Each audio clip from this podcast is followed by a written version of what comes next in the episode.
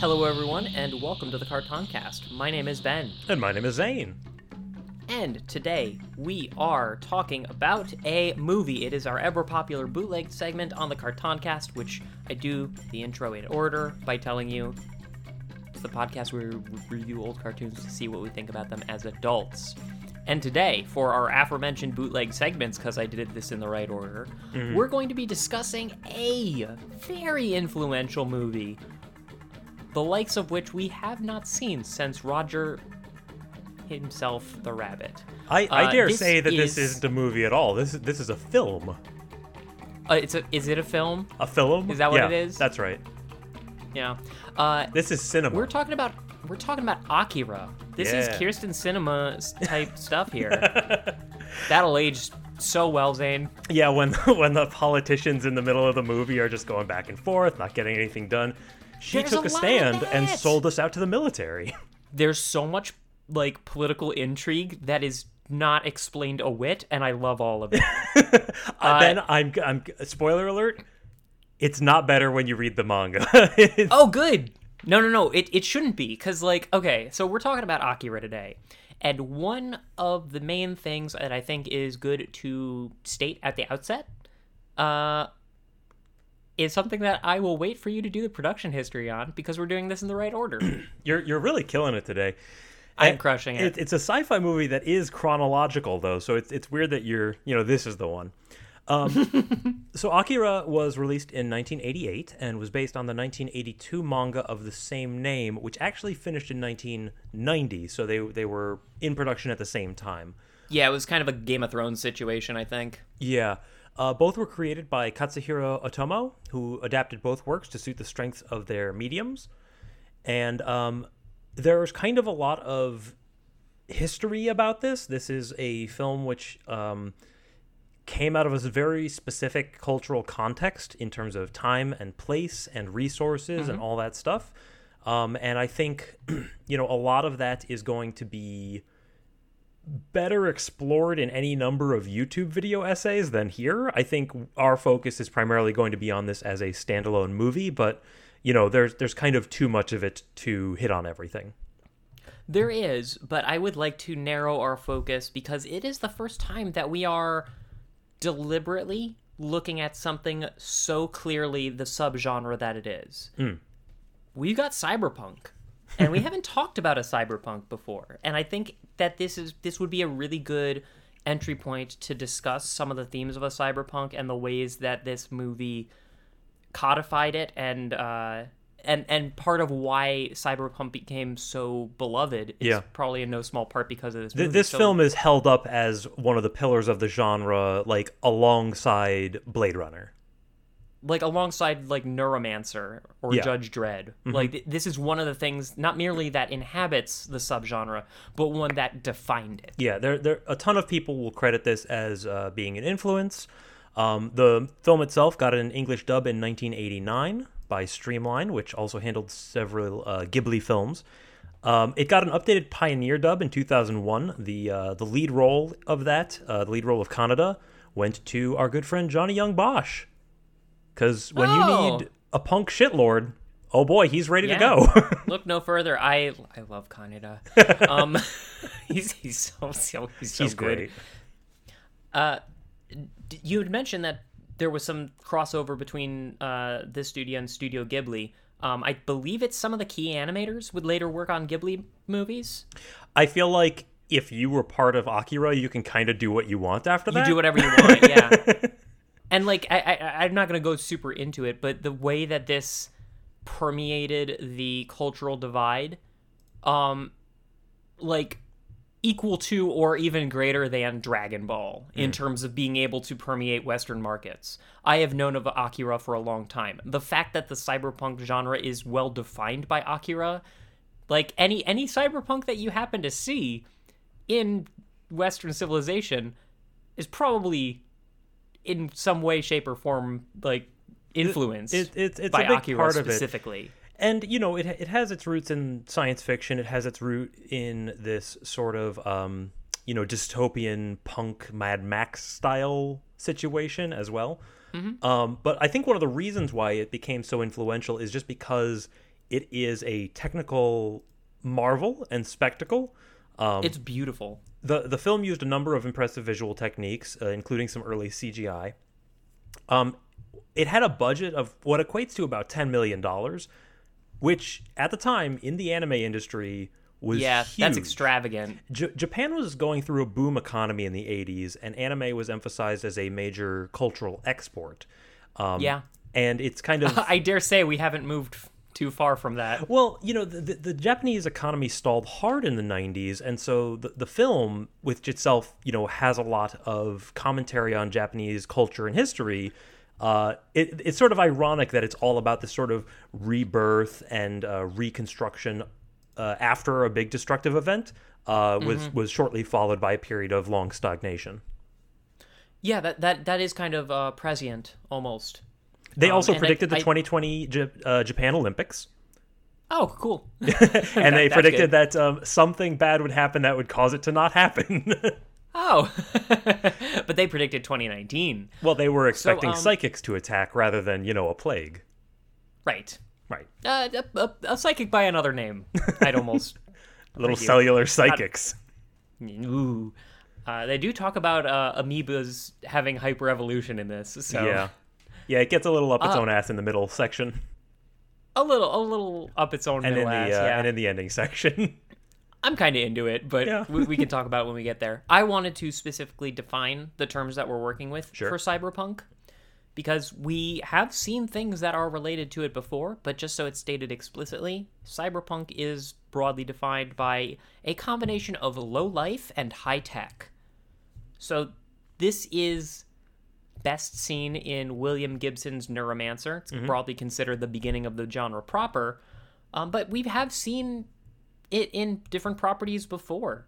A lot of sci fi, such as Cowboy Bebop or Outlaw Star, are, are pretty much there, right? Like, we're not looking at the high and mighty. We're not looking at Star Wars high fantasy empire uh, versus uh, rebellion, right? We are seeing somebody on the outskirts trying to make a living using high tech, but they're still slumming it with in, in the in the dingy bars. A- a like it's very Firefly. a, a differentiation between this and those works, I think, is that in, um, you know, Cowboy Bebop and Outlaw Star, they're rebelling kind of at a personal level, and they're you know they're on their own adventure in this sort of uh, very unequal society and, and with a lot of sci-fi going on. Here, it is an active rebellion against the system.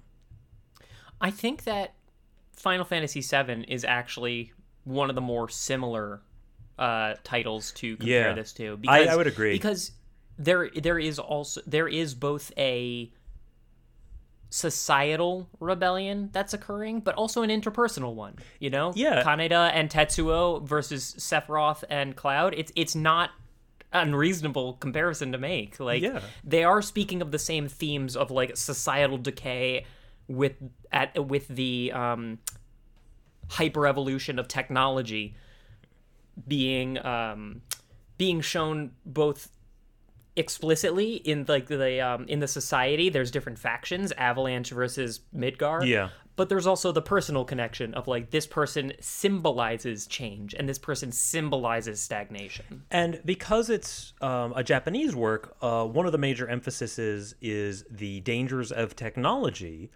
Um, because, of course, you know that historical context of the atom bomb kind of goes without saying, but you know that is a a present uh, cultural memory, and it is very relevant to the plot itself.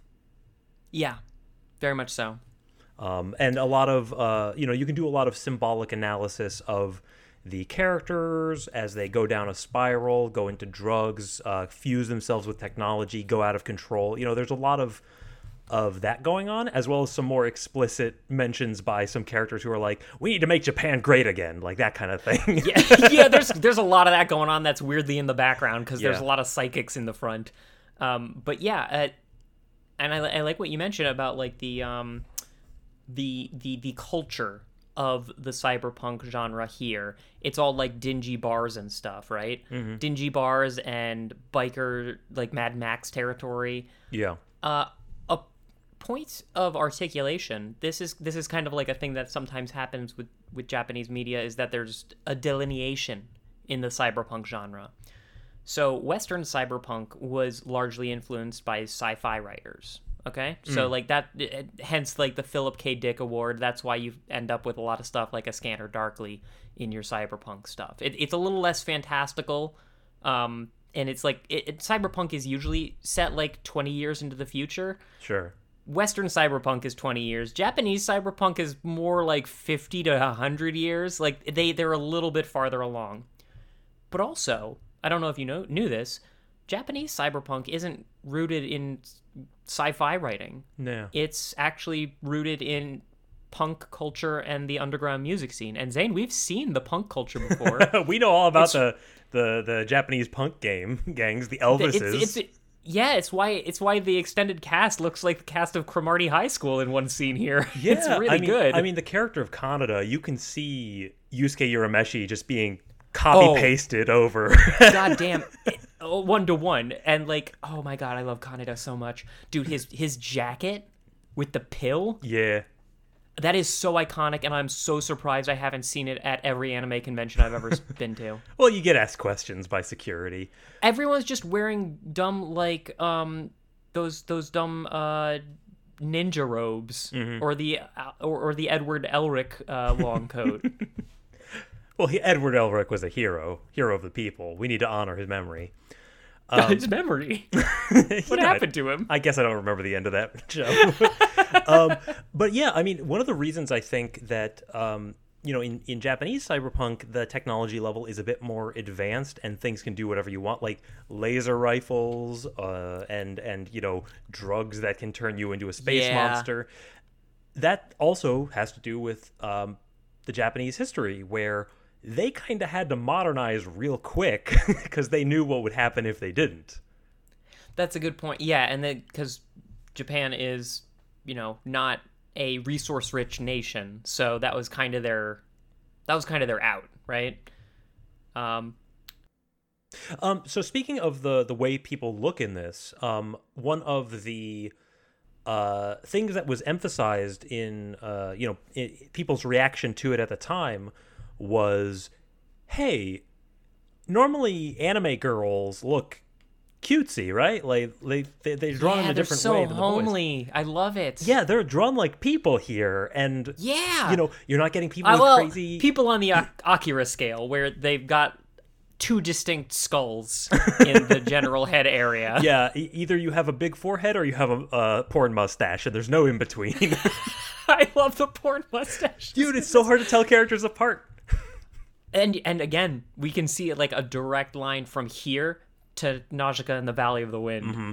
Like there is a lot of cyberpunk stuff going on. That weird tech punctuated across traditionalist Japanese sentiment, and the mustache game is on point. Yeah. um, yeah, and and the fact that you know you have characters looking like real people and not you know multicolored magical girl whatever's, it it grounds you so that when the fantastical stuff hits, um, it feels much more threatening than it might in another anime. something to keep in mind for the breadth for the for the breadth of this movie just because we're, we're talking about the technology stuff um and the and the psychics and whatnot there is you know it's it's the super robot kind of paradigm where like technology reaches a certain point that it's just magic uh and it's important to recognize that as we go through the themes of the cyberpunk genre we are constantly looking at the low low life plus high tech and the uh, downtrodden populace versus the um, over overfunded and militaristic government. That there's a couple different partitions for it because it's you know regular people government government psychics psychics god like it's There it's there's the- a lot of factions here. there's there's a lot of factions and they kind of repeat the cyberpunk theme many times through those factions in a way that we, we haven't said it yet you've stated to the uh to the fact that this is a technological marvel of its time and still Oh, yeah. looks excellent today but it's, it's also very thematically sound Yeah, yeah. like we're- there's so m- there's so many different ways that it articulates the same thing that it gives you. It gives it just like a, a very. I I felt I felt very satisfied at the conclusion of this movie. Like they, they, there are loose ends, but I didn't care about them.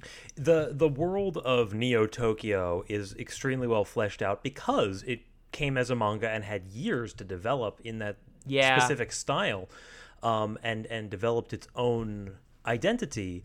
And then they, you know, they put in the money and the effort to make it look incredible as well. But it just feels very, it feels very real and very lived in, right? Um, And so a lot of the times, because it's compressing a, a huge story into a couple of hours, it um, a lot of it comes across more as a feeling than a clear plot. Like you can, you- Yeah. you, know the major beats of it. I don't know what go, what is going on with Ryu, and I don't care. Yeah, he a gets lot the of plot it- where it needs to go. a lot of it gets a bit um, kind of glossed over. So so the the manga is typically collected into six volumes, um, which I read uh, today. It's it's a real page turner, and well then, the movie basically takes a huge chunk of the first volume, a good bit of the second, a bit of the sixth, and that's it. yeah, it Books- seems like there were And- more you know places for for development. Th- there are major things. plot divergences, but they don't matter because the scenes where the bulk of the meaning is derived and the bulk of the major plot events are handled in a way that is emotionally resonant in, in the same ways, even if the plot beats are slightly different. Um, Yeah, if you have to pick one, I would say watch the movie. I can't overstate that like the middle half of this manga series is just people beating each other to death in the ruins of a city. It's just Oh. that. it's it's just that. I mean, we do get a good amount of the police, the the, the police state brutality Yeah. in this. And What's that's not clear is context for the beatings, but the fact that the beatings are happening is the point. It like I, it's not really important why they're happening. It's just like this is an element of the uh, fractured nature of this society, and the fact that it's on a tipping point and could go either it's, way. it's it's backgrounded because um, the things that play to film's strengths, which is the emotional characterization uh, and these sort of larger than life ideas and spectacles, those are Yeah. given the focus, and I think that's the right choice. I think so too. There are the there is the odd scene where I'm like, yep, this is there there's there's scene missing for this. I get the point of the scene. I can see why it got edited down to this, but boy howdy did they not set any of that up. Yeah. Uh, but I'll call it out when it happens. Yep. Um. The only other thing I wanted to mention is uh, one particular point of uh, animation that you have seen, audience. The famous Akira slide. The Akira slide. Uh, this is wonderful. And if you just go to a YouTube and type in Akira slide and get like a two and a half minute compilation of everyone doing the exact same thing with the camera, which is there's a motorcycle, it goes from the foreground and skids to the background, and the motorcycle is perpendicular to the face of the camera. It looks great. Uh, it's amazing. It's it's so damn good, and I've seen it so many times and didn't realize that it was a direct reference to this. Yeah, it, it's a visual Wilhelm scream. If everybody who did the Wilhelm scream had to dub it themselves. There is a movie I watched a long time ag- uh, a long time ago called like the Battle Battleship Potemkin, Uh huh. and it has a very famous scene of, um, it has a very scene, famous scene of uh, military people slaughtering civilians on like the steps of a capital of sorts. And like that scene gets propagated through a bunch of works of fiction as like an homage. Uh, it this is this is kind of like the same level. Oh, I thought you were gonna say that the battleship sped and then skidded horizontally. in a Oh man, yeah, it, it turned into an episode of Black Lagoon. you sunk my battleship. um, but yeah, so we can um, we'll get into the the plot. I think um, Sure. the characters I think are are largely defined by what happens to them and the powers they develop. Um, I'll agree, but I want to at least mention that the the primal the prime characters, the main focal two characters are this is from Japan, so even before we got, you know, Haikyuu and Slam Dunk and all the shonen stuff, every relationship is boys screaming at each other. You're you're my bro, bro. every there's no other relationship in Japan. yeah. uh, as far as I can tell. And it, the main relationship here is two boys, Tetsuo and Kaneda, whom are They're in a biker gang. you know kind of they're, they're, they're members of a biker gang. They used to be in an in a in a in like an adoption facility. And they've sort of been both depending on each other and rivals with each other their whole lives. Tetsuo is very timid to Kaneda's like braggart uh, confidence. Um, and their relationship is the more interesting one of the movie. But Yeah. I, I don't know how much we actually want to say about them specifically at the outset. You, you just kind of one of them's cocky and one of them's shy. Yeah, and that that uh, relationship develops in very interesting ways. I think um, I think it's a strong suit of the movie itself that uh, they they play that up and use it as a uh, you know Tetsuo's feelings in particular of inadequacy and impotence uh, as a driver of his actions. Oh, that's that's shown in that's shown in um, storytelling at its finest. Every time Goku powers up, it's because he's experiencing big emotion. Yeah, it but never that- happens that- through cha- training. It always happens through emotion. But that feels cliched in a way that this doesn't because this is a very real expression of psychology in a way that like I'm not strong enough just kind of isn't. That's true, and I think that it's tempered because so much of the theme of hey, this is basically a nuke Yeah. is that we don't really have the capacity to control it, and that's very well articulated through his interactions. Like th- the way that he is constantly gripping his head to like keep from exploding is is very it communicates to us that this is not just a good boy powering up. Like, Yeah, there's there's sinister elements here. in the same way Evangelion did a did a sort of similar thing. Um, and we, Oh, sure. And the reason we love Kaneda is because in the face of this man who is a nuke and everybody's cowering in fear, he's the only one who's like, "You dipshit, you're not going to explode. Fight me." he he he doesn't get anywhere. He starts on a bike and he ends on a bike. he doesn't like become more capable. He just like has the durability of several tanks somehow and just like sort of wanders to and fro explosions like Lupin uh you know just dodging things that would kill lesser So- some like some sort of incredible Forrest Gump. Like uh yeah, like just runs around a lot. in the manga, it's so much more egregious. He just shows up at every climactic encounter, like, "Oh boy, I better shoot people and ride on a bike here." and then the colonel shows up, like, "What? The, what the hell are you doing here? This doesn't why are we listening to you yeah it, it, you do get the, it's it, it's very funny by the end of the movie the the the stakes versus the people involved seem very very mad libs Mm-hmm. Yeah. it's like who was around and we named they're the important ones Yeah. Um, but yeah, speaking of a man who's a nuke, we start with Tokyo getting nuked. Um, yeah that's quite a visual. It tells us that that's kind of the beginning of World War III. Um, but then we Yeah. jump to like 30 years in the future, in the far off year of 2019. right away deep thrumming drums. This is not a john williams masterpiece. The music choice here is a very 80s japanese anime sort of methodology. Like th- this is a very similar to the music that you would find in a ghibli movie is what i thought It also drew uh, inspiration from Indonesian music, in particular gamelan. Um, So there are parts in the movie where it gets very um, stylistic and distinct from the way that it's been, um, and that that's that influence. And I think it was used to good effect. It kind of shows like a thing we're not used to seeing in this cultural context, um, and and that's how it kind of gives it that extra push.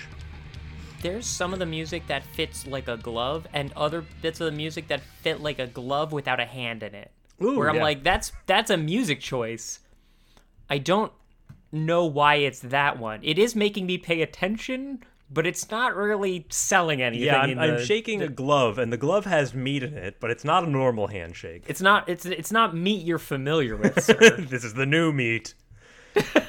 Long live the new flesh. Cyborg meat. Uh, yeah, so we get a picture of society on the edge, right? We have corruption, It's rioting. immediately into cyberpunk. Drugs, like they want to tell you, yeah, low life, high tech, you've got it all. Life it's, it's is riddled cheap. with corruption. Everything's neon.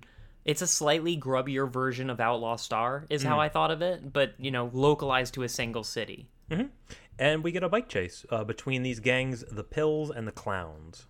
I lo- I like the dialogue between the bikers and the barman. Mm-hmm.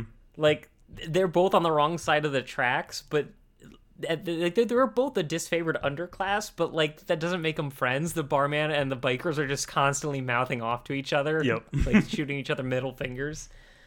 Um, It feels lived yeah, in. uh, it does feel lived in. The the there's they they just take off. They they're just fucking shit up. Like this is what a biker gang does in a dystopia. It just fucks shit up more. yeah. Like what else is there to do? You can't punch up. Well- so you have to like infight with rival biker gangs. Right. They're not trying to like they're not fighting over territory for like drugs or anything. They're just full of piss and vinegar. That that is the nature of way to- gangs, isn't it? Um, and it, you know, the fact that it's a bike chase, they're driving a long distance. This is how the they set the scene, right? You you travel through Tokyo, Neo Tokyo, and you see that it's made of neon, right? Yeah. Um, the electrocycles have light smearing effects. It's it's just Oh, it's it's just Tron. it's, it's beating you over the head with its spectacle. Um, but the but the music is oddly like rhythmic and tribal. the, it's very primal chanting and percussion and then there's this deep gasping that punctuates the biker fight and like it's hard to describe because you're probably used to a fight in a movie but you're not used to something as brutal as a biker fight in a movie and you certainly aren't used to biker fight in a movie while there's tribal chanting and gasping noises in lieu Yeah, of it, music it's disarming. And they lean into the brutality, right? Like you see the effects of the violence. You see somebody's arm get crunched over by a motorcycle. Yeah, it's their their life is cheap and there isn't really a governing body that can handle them. Like it's it's kind of a firefly situation like you should obey the law, but realistically, you have a bike and the resources are stretched thin, so sometimes you're just going to get rival gangs fighting and that's just how it is. Yeah. Um, so they do that for a bit, and then we have an oh shit, the cops scene. Um, Yeah. And we, we, we see a lot of things that aren't explained for a while. Uh, foremost among them, a wounded man holding onto an old man boy. Yeah, we should we should probably try to describe this character. Yeah, so Uh, you're going to see you're to see a few of them. Yeah, these are these are clearly children, but they're wrinkly and uh, especially in the face. Um, so they're described as like they look like children who are old people, uh, and they're kind of bluish. Yes. They look a little Benjamin Button at at the at the out outset of his life, where he's just like a wrinkly old man baby. Yeah, and, uh, and they are blue. They're kind of the same design that Mamo had from Mystery Yeah. of Mamo. I think that Japan just likes wrinkled old blue. Like, was the Blue Man Group? Hang on a second. Okay, so when did Blue, when when did, when did, when did Japan learn of the Blue Man Group? this is this is your dumbest conspiracy theory yet. I didn't even say it. yeah, you were thinking it, questions. and I have Just psychic powers. Um, Oh, so, okay. so these are the espers. They're they're psychics. Um, you know, when the the guy who's like I guess trying to rescue him from his facility gets gunned down, he screams and blows out the windows. Like modern anime, we recognize this as some telekinesis, Super Saiyan shit. But at the time, they kind of needed to to explain what psychic powers are. the the psychic explosions are really cool in this because they kind of they emit pressure but without any matter which means that a lot of the time buildings or floors look like there was just a pocket of hypergravity mm-hmm. like it's as though someone dropped an enormous globe an enormous sphere onto the object but you do not see a sphere being dropped onto it it's just like it emanates from a point Yeah. um, I, I just I really like the the way that looks whenever it happens. But yeah, he is gunned down, uh, and he guns down. He he he pulls a gun and tries and and shoots like a dog in, you know, pursuit of him. Like it's just th- there's blood. There's blood in this. Yeah, yeah, It's it's grimy and gritty and bloody. yeah. And the military presence is right on the spot. You know, this is clearly a high priority target. Um, we just get some Yeah, like they only bring the bikers in because they happen to be in the area. Like they, they don't actually care about the bikers. They care about this little mutant man boy baby. and they care about Tetsuo because Tetsuo, um, one of the bikers from the gang, uh, he's like you know chasing down the clown guy, but he crashes into this psychic boy who explodes him. Um, I was having a hard time understanding why this gave him superpowers?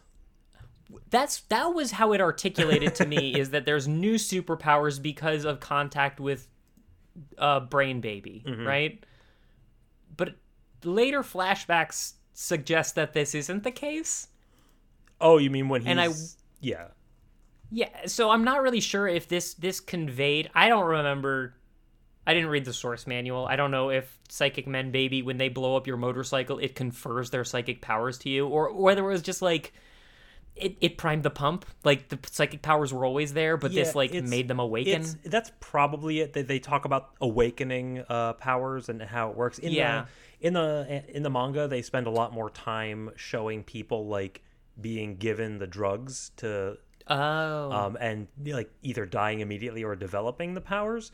Um, but his powers and why his are so strong aren't really explained anywhere. It's just like and and it, it was really bound to happen sooner just- or later. this is one of those things that's like uh, there's a plot in here somewhere Mm-hmm. and we don't really care how it shakes out the end result is that tetsuo is injured and will develop psychic powers pretty soon um As befits Yeah, his and- massive and- forehead. that that it becomes very pronounced very Um, quickly Yeah, so um, you know the military arrests the pill gang.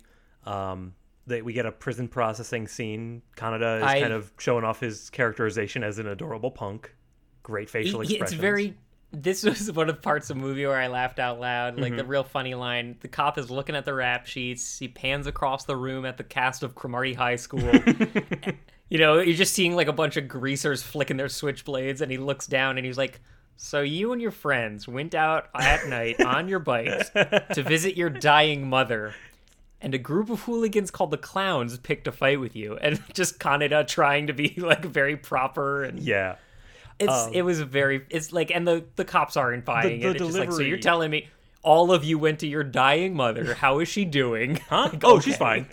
Yeah. that- uh, part of what sells it um, is the way that they recorded the lines in the. Uh, I don't know if you watched the original Japanese. Um, I I I watched the the sub.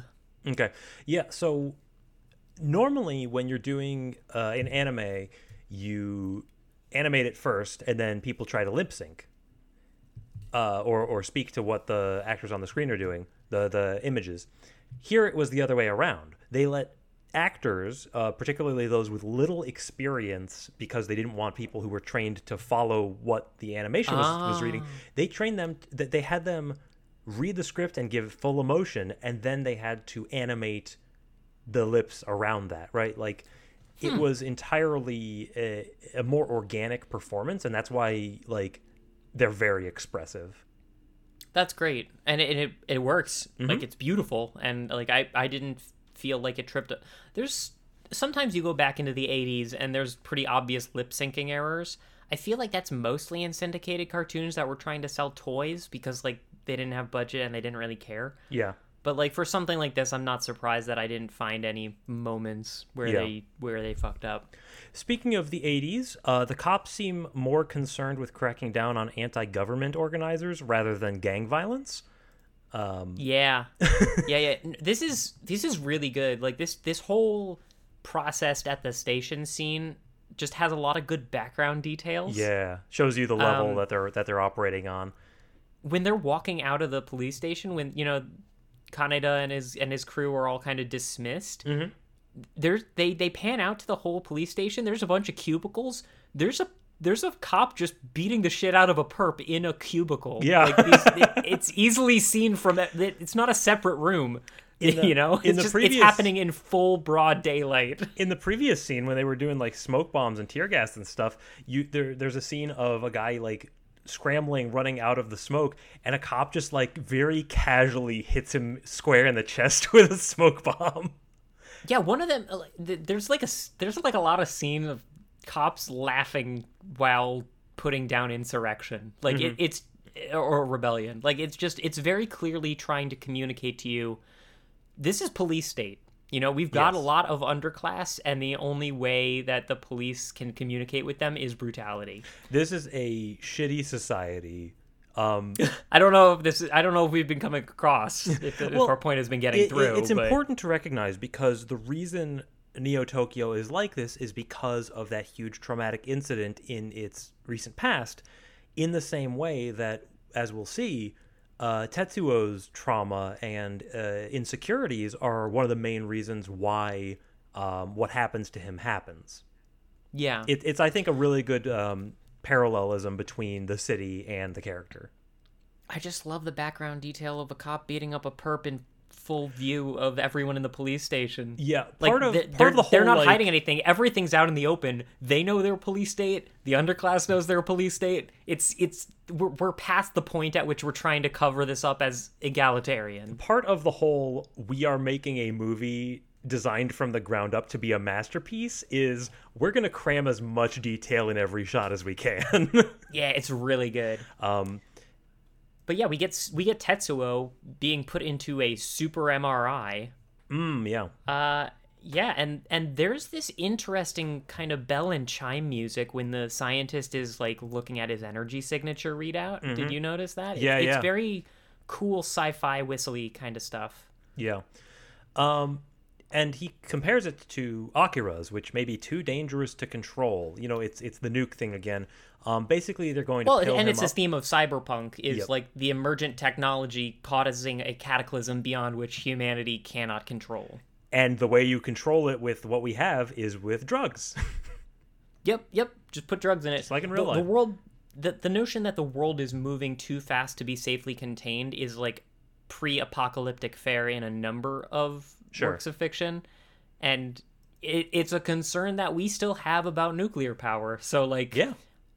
it's it's not an unreasonable thing to suggest that we're not ready for this. It is kind of telling that Tetsuo is the victim here Yeah. so like it th- th- they they don't have no point here but you know that doesn't Right. make it okay what tetsuo does i don't know it's it's complex um, we're introduced to this recurring character, the Colonel. Um, so the Colonel is kind of he must the only sane he's like the only sane person on earth yeah, but he's also kind of like like he he later on he initiates a coup. He says that you know this this city has lost its roots. They're not build they're not rebuilding anymore. They they really need to what they need is a tragedy to to bring them all together again. It's kind of Ozymandias, honestly. i i don't know i don't know if i buy that It, it, it's not that Um, hard, but like, th- this is the guy who I was like, this is a make Japan great again character. Like, he's he's close to it and there's there's something to, like he's very clearly put in contrast to the the chair members the the the, the board of directors the or council who's the just city. squabbling, they don't understand a man of action. Well, not only are they squabbling, but they're all saying like, "Hey, we've been in post-war for 30 years. It's time to move on." And his point is, we can't move on. We never dealt with the post-war cleanup in the way that we needed to. Right. Um, But he's also harkening not, back. He's not wrong. Yeah, he's also harkening back to you know a better time. Uh, uh, Yeah. Sort of a sort of a symbol of the empire. sort of, but like it's. I think it's one of those I think he's complex. you know he's complex i think he's in kind of this middle space between so there's there's let's let's assume three factions the military is kind of the middle faction which is they are the underclass to the rich and powerful elite you know board of director uh, the, the the council.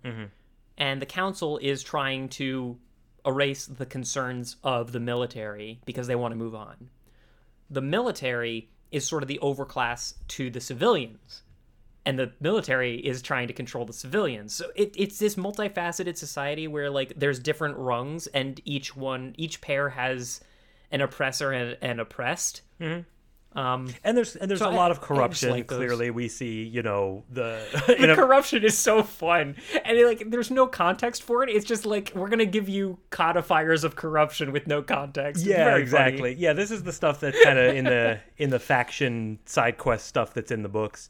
Um, Yeah. But basically, the idea, you know, they're talking about a spy on the council. The the oh, the colonel is getting chewed up for wasting money on this science project. Who cares about Akira? He's like, he's still there. He's still there, living in his containment unit. What if, guys, come on?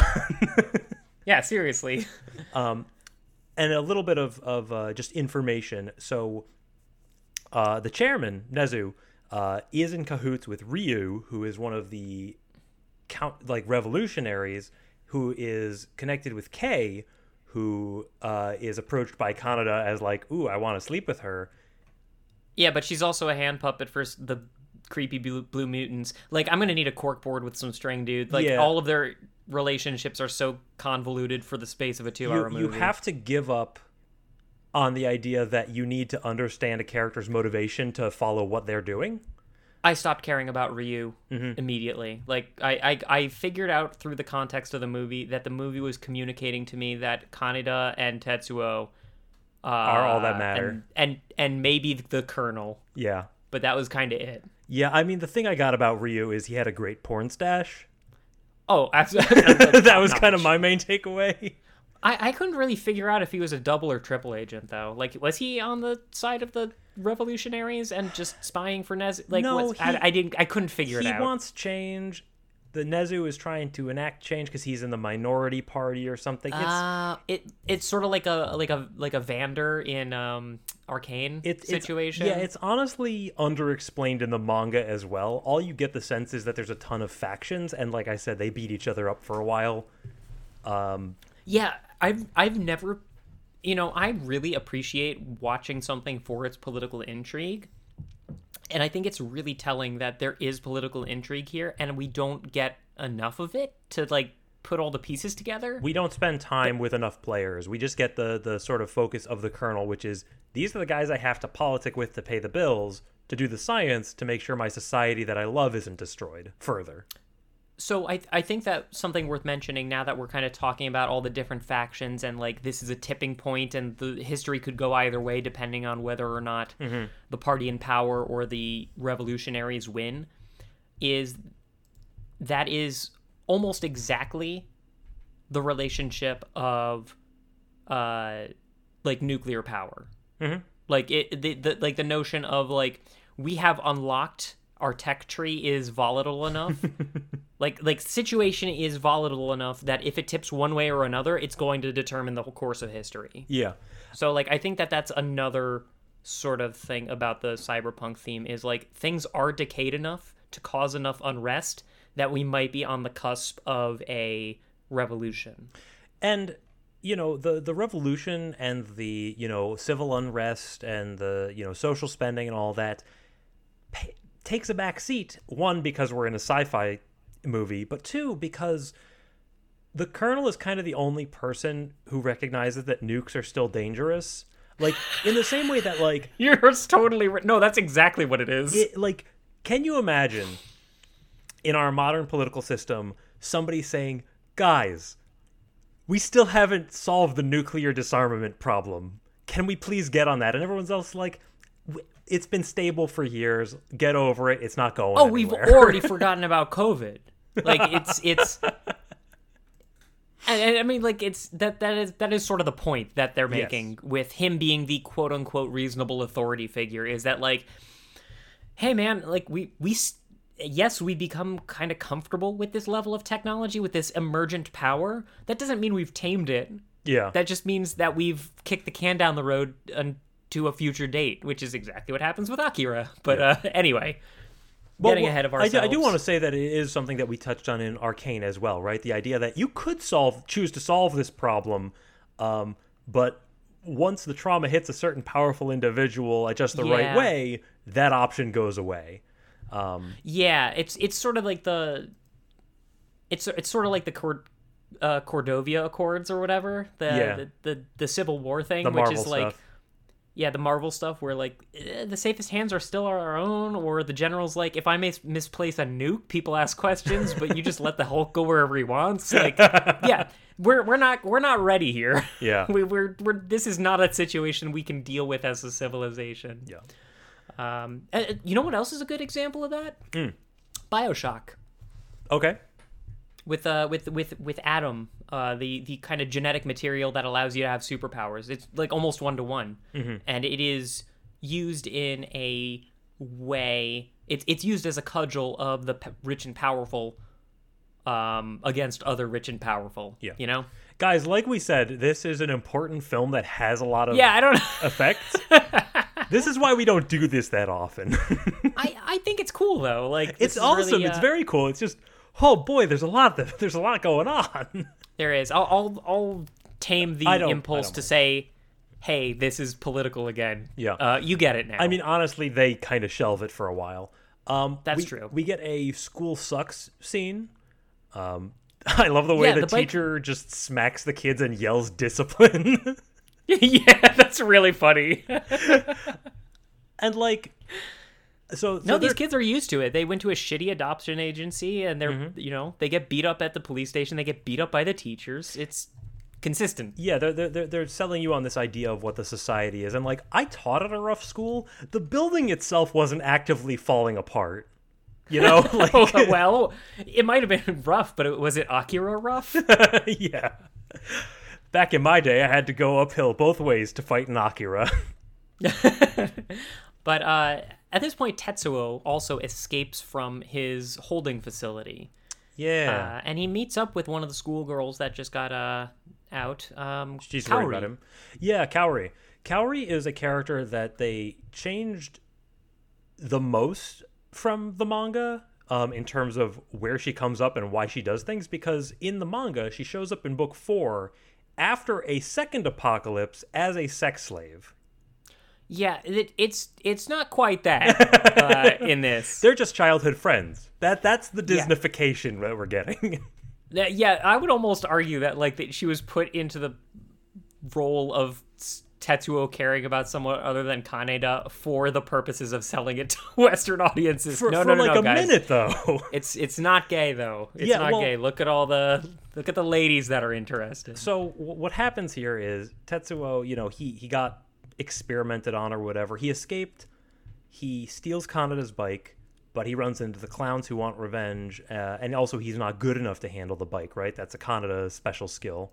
That yeah, And that's they- very funny. They they rough him up, and um, like they rough up Kaori as well. Kaneda Yeah. comes to save the day, and Tetsuo is just so ashamed, but also so self-absorbed. He's he's frustrated by his own weakness. Like Yeah. Kaori got her shirt ripped off, so like it's it's one of those things where like yes, violence was done to Kaori, but we're so much in the mind of the man who couldn't protect her. Oh, I th- I think the film is trying to make us see that he is self-absorbed, right? Like the fact that when he is saved from a beatdown and her from you know sexual assault, um, Yeah. Tetsuo is just mad that Kaneda had to come bail him out again. Oh yeah, no, he's he, I mean he's absolutely in his own head. Um, yeah, that, that they never stop communicating to us that he's kind of an egomaniac without Yeah. an outlet, and then he gets an outlet, and it's bad. Yeah, we, we, we start to get some flashes, just single frames of seeing Akira and some shots of the kind of finale. Um, oh man, the hallucinations. The, the- his hallucin- hallucination game is is is tight. oh, it's amazing. He superimposes his own image. His organs fall out. It's it's so good. it it shows his organs falling out and then he's like scrambling to put them back inside him and it shows what Kaneda sees with it just him scrambling at air. It's Uh-huh. very well communicated without saying anything. and terrifying. like you're put into that Oh, it's headspace. horrible. yeah, th- this is very visceral communication for this is a person who has problems in their brain. Uh, but yeah, the feds spot the activity and grab him. This whole like Tetsuo is captured, Tetsuo escapes sequence. Yeah, and he get captured again. happens about twice as much in the manga. I believe it. It just happens twice. It just happens twice here. Uh, it's not that bad, and I think that there was genuinely some. We we had to have that scene where Kaneda saves him, and Yeah. he's frustrated. Mhm. Like that's. I'm I'm not willing to sacrifice that scene for anyone. Yeah, that- so that's an important He one. needed to escape the once, but um, yeah, Yeah. Um. yeah. Uh, so now for now we're for now for a sewer party. Uh, Yeah. well, well, Kaneda is distracted, right? You know, uh, he's hanging out with some ladies, but he just can't focus. He's worried about his boy. He's worried about his bike. Um, we get some terrorism. Yeah, every time he says he's scared for his bike, he's actually scared for Tetsuo. It's Right. just the only way he can communicate it. Yeah, all all of the male urges get sublimated into chrome. um, there is circus music playing. Again, there's a Yeah, weird the- musical choice while Like that terrorism synth happens. calliope? What the hell? This is one of those meat and glove kind of moments where I'm like, are you sure, guys? like, I This is get a- it. This is a choice. Apparently, a the the director, when he saw the final, like all of the the anime itself without all the music put in, he was like, "They've ruined my movie." And then when they put the music in, he was like, "Oh no, it's fine, it's good." And I'm like, "That's what did it for you?" it's it's.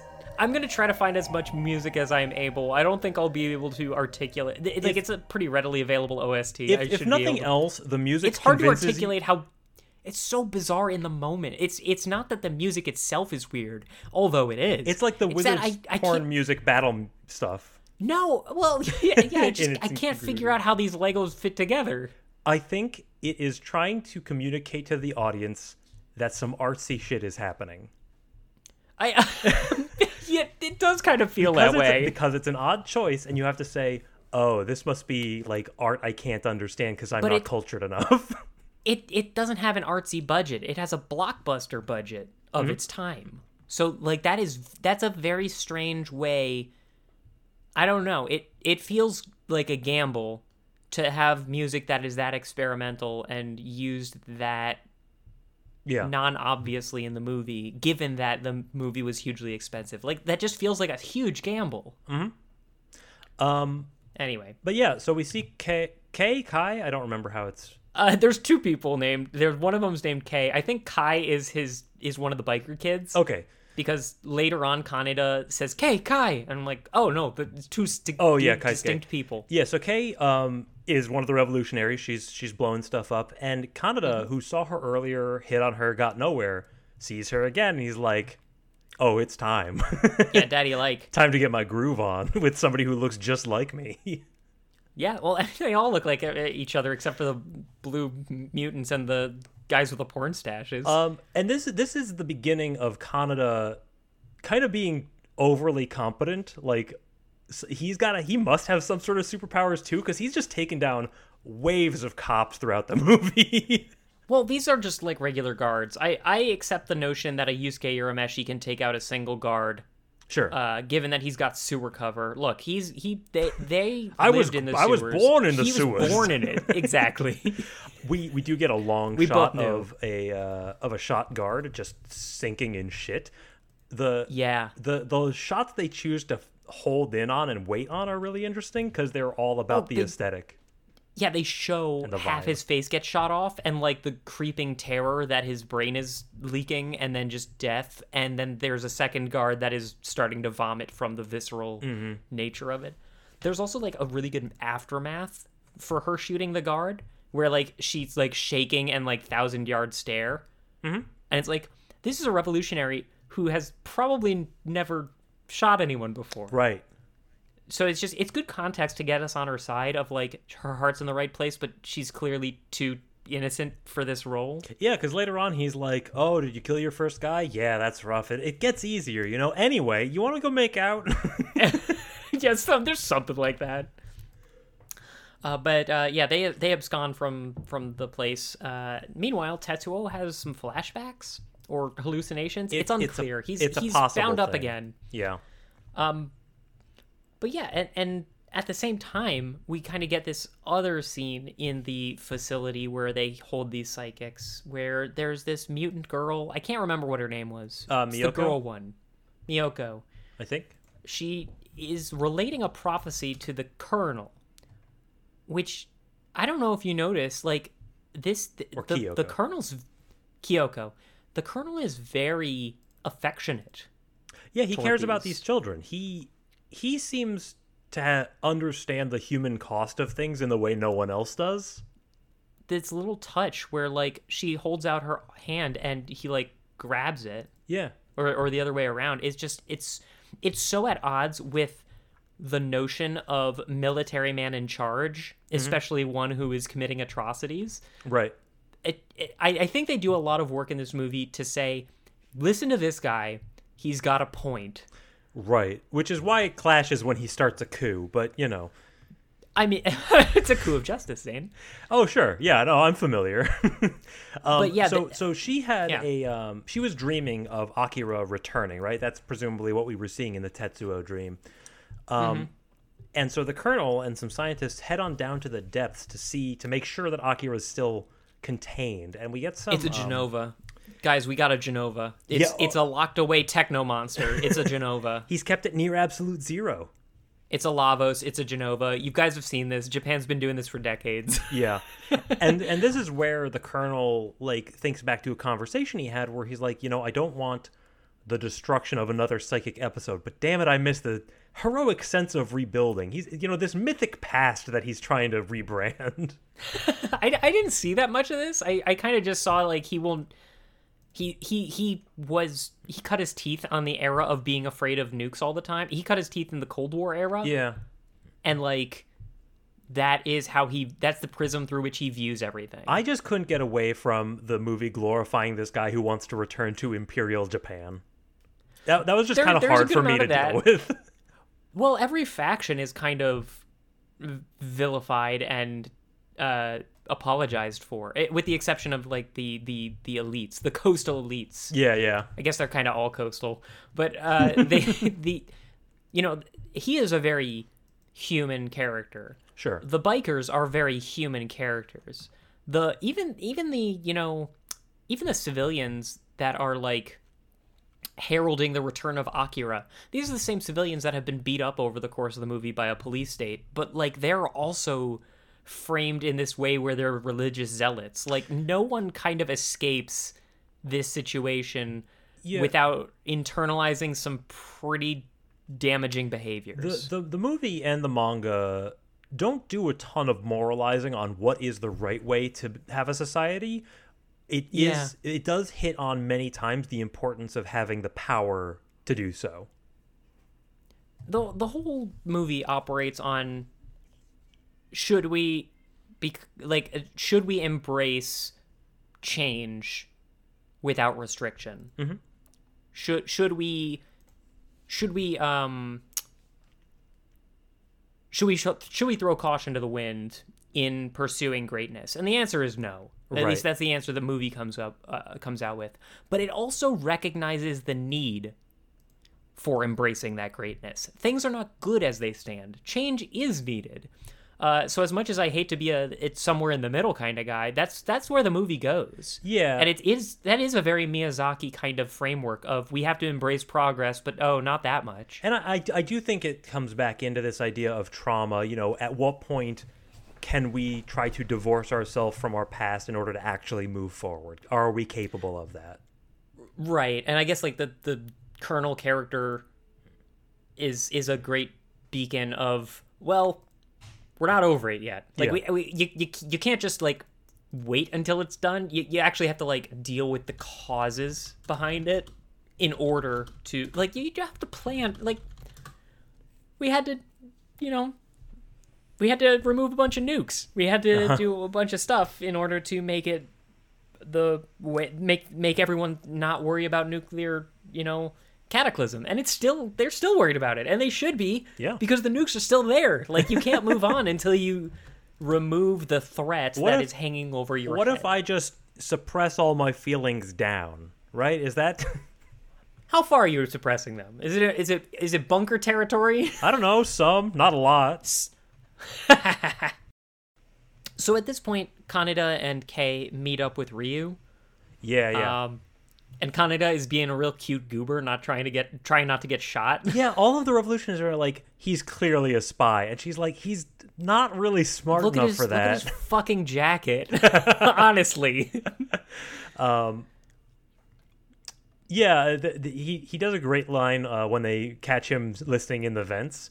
He's like, uh, you know, don't don't shoot me. They say that the only useless folks are the ones who aren't asked, huh? Don't they? Don't they, guys? like he's trying don't, to get they, them not don't to they shoot. say that? Maybe they don't. I don't know. Yeah, yeah. He's just talking too fast. Am I am I talking? Am I being weird? Uh, at the same time, or rather, next scene, there, there's a lot of intercuts. yeah. Uh, this is where we see the protesters doom saying about Akira's arrival. I don't know how they're getting that that that- like this notion that Akira is coming back, or what This the populace knows about Akira. Okay, time for me to tell you a little bit about what happens in the manga that they cut out. Oh boy.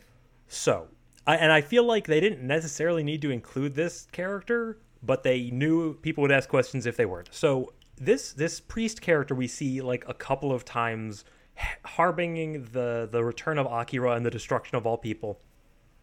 This is a this is a psychic from a previous test generation, um, and she is like able to sense certain things and after the explosion that destroys Tokyo again she leads one of the factions. She like trains up minor psychics to try and fight against Tetsuo's reign because that's a whole thing. Oh, it's like a Children of Dune thing. yeah it's it's it's something but um so she's actually very in, in a very important character in the manga but again because so much of the manga is just this faction won this battle and now they're in charge oh no this one is Yeah. it kind of gets lost. But that's so so she knows that Akira is back because she senses Tetsuo's power and is like, oh, those are similar. You know, we need to do something about this. Well, and, and they've already shown that this is a psychic that could rival the power of Akira. Yeah. But I guess it's just it, it isn't clear to me how that's being communicated to the masses. Whether It- it's it- like it- the revolutionaries found out this secret and they're using it as ammo against the police state by giving all the populace something to be, gr- gr- uh, you know, frustrated with. It, it's not clear. It's one of those things that just like the context doesn't really matter. It, it comes across as just your average, like the end is near doomsayer, combined with like some historical Japanese cultural practices. Right. Um, Yeah, it's it's it's interesting. I guess like the juxtaposition is that the civilians are all talking about, "Hey, it's the end of the world. The nukes are going to fall." yeah, Uh, meanwhile, the colonel is trying to tell the upper brass or upper platinum. I don't. I'm, I'm mixing my metaphors. The the council. Yeah. Hey, the nukes aren't gonna fall like the populace says, but they are still there, and we should probably deal with that. And the council is all like, we we're kind of busy filling our pockets and we have the Olympics coming up. It's just committing war crimes. We we have that Yeah. important field trip to the to the fried chicken festival to go to. we can't worry about global Stay warming. course. Yeah, it's it's pretty similar to the Osmosis Jones thing. Um, I they- mean, they like this is him- the scene where that like he is the only sane man Yes. left in power. Yeah, they accuse him of using the specter of Akira as an excuse and leaking information to the cult in order to get outside agitation. It, it's political stuff. It's in the background. We're past it. And we are past it. I like that it's there. Oh yeah, Like it, I it- like it fleshes it we're seeing Yeah, we're we're seeing that it's not like a faceless entity of police state. Like there there Yeah. there's players here. The gears are moving. Um, And we understand why the colonel starts taking shortcuts toward the end. Um, yes. So now we get Now, now, yeah. Now Tetsuo hallucinates fighting some gigantic stuffed animals. yeah, we get some creepy music. We get stuffed bear, stuffed girl, stuffed car. Um, the, Yeah, this this I think maybe just like the the number of hallucination scenes. I just got kind of tired of it by this point. so what is happening here this is this is very much a visual spectacle for its own sake um you know with a bunch of junk forming a huge bear which starts exuding milk and Yeah, it is cool. it's cool it, it probably very freudian um but what is happening is the other psychics sense tetsuo's power and they do not like him and they want to kill him Yeah. Um, Okay. so they're, I- I they're could trying to psychic break him I was wondering about that because, like, I thought that they were kind of on the same team later, based on I don't remember what motivated me to think that the psychics and Tetsuo were bros, other than they're both psychics, which I guess is kind of a kind of diminishes their agency a little I, bit. I mean, they they recognize that this is a guy who one can overpower them once he gets his shit under control, and two absolutely should not have power. Um, I guess also, I guess it makes more sense now that we know about Akira and their relationship to these guys. yeah, because they were old buddies of Akira who just happened to be more powerful than than everybody else. But so they they they are the people who saw a nuke go off and recognize we have the power to stop another nuke. We probably should do Probably it. should do that. Yeah.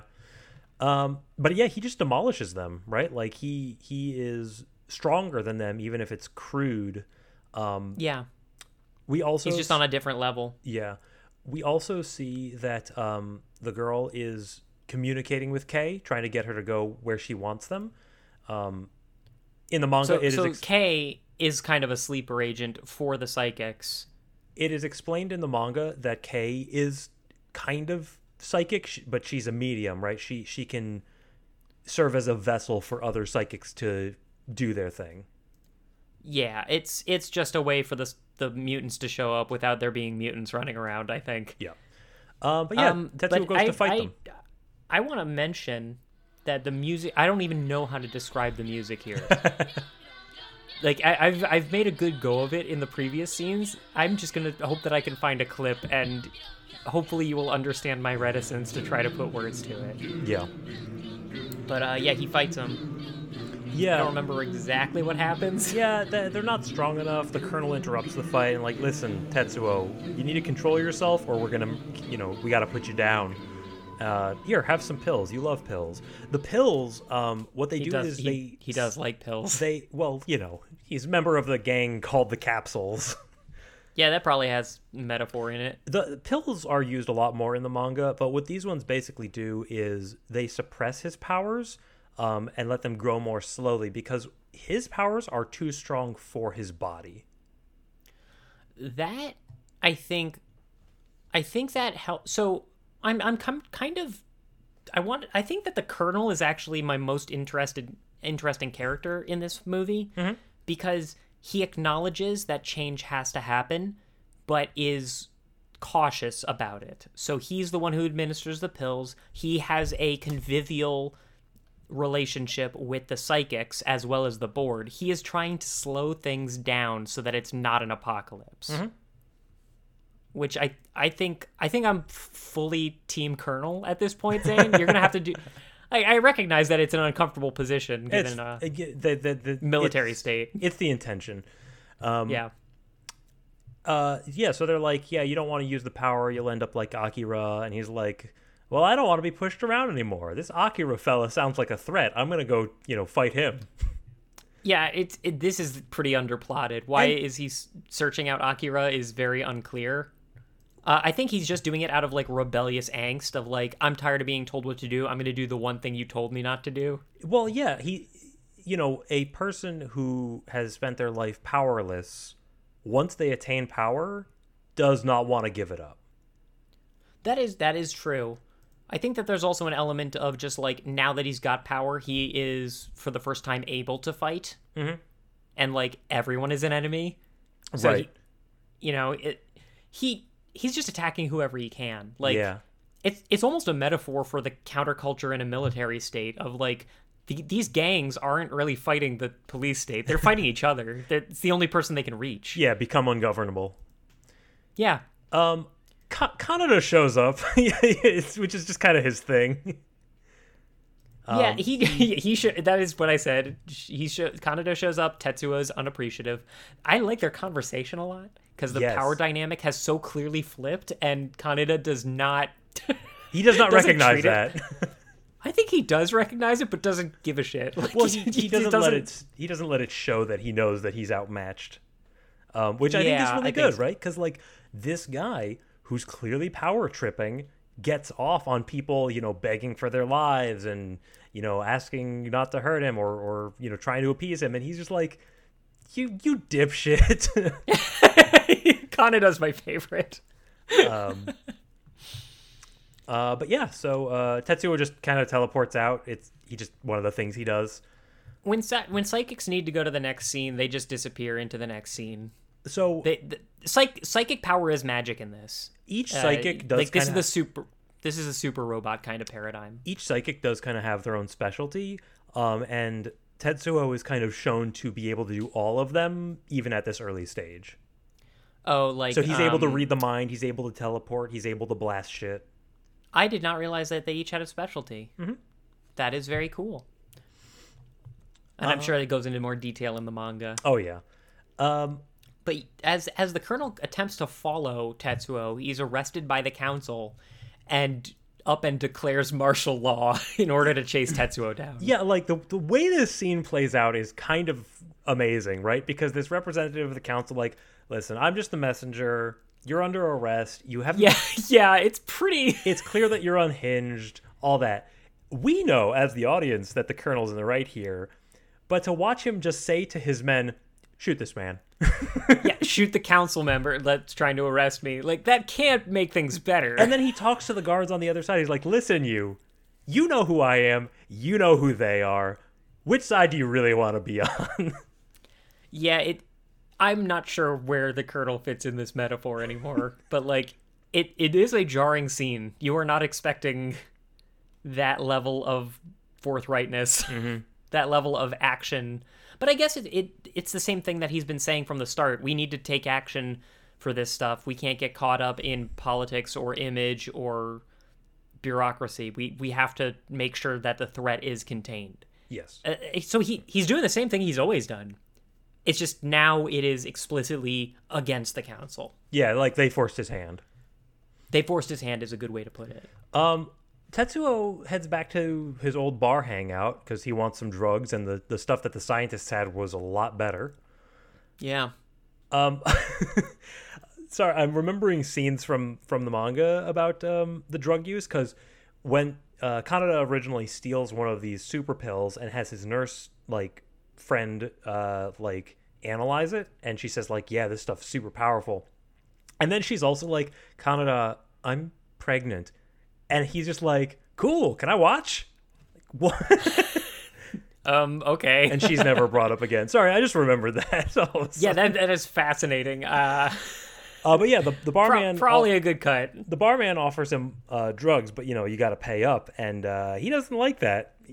No, he he trashes the place and kills the barman, and we get this wonderful, this wonderful scene of his biker boys coming in Mm-hmm. and just getting the man on the ground's understanding of the scene for the first time. Like we've Because they haven't seen any of this psychic shit yet. they haven't they haven't seen any of the movie. They just they're going into a bar that they used to hang out in, and the barman is dead, and the crybaby seems to be unhinged and also caused the bar to collapse. Like it, there's it's nonsense to them. And he's just like, I want Kaneda's bike. It's my right. Yeah, Kaneda's bike takes the place of like a golden scepter of emperorship in this. uh, how can I replace my father figure in my life if I don't metaphorically cut off his penis and weld it onto me? or whatever.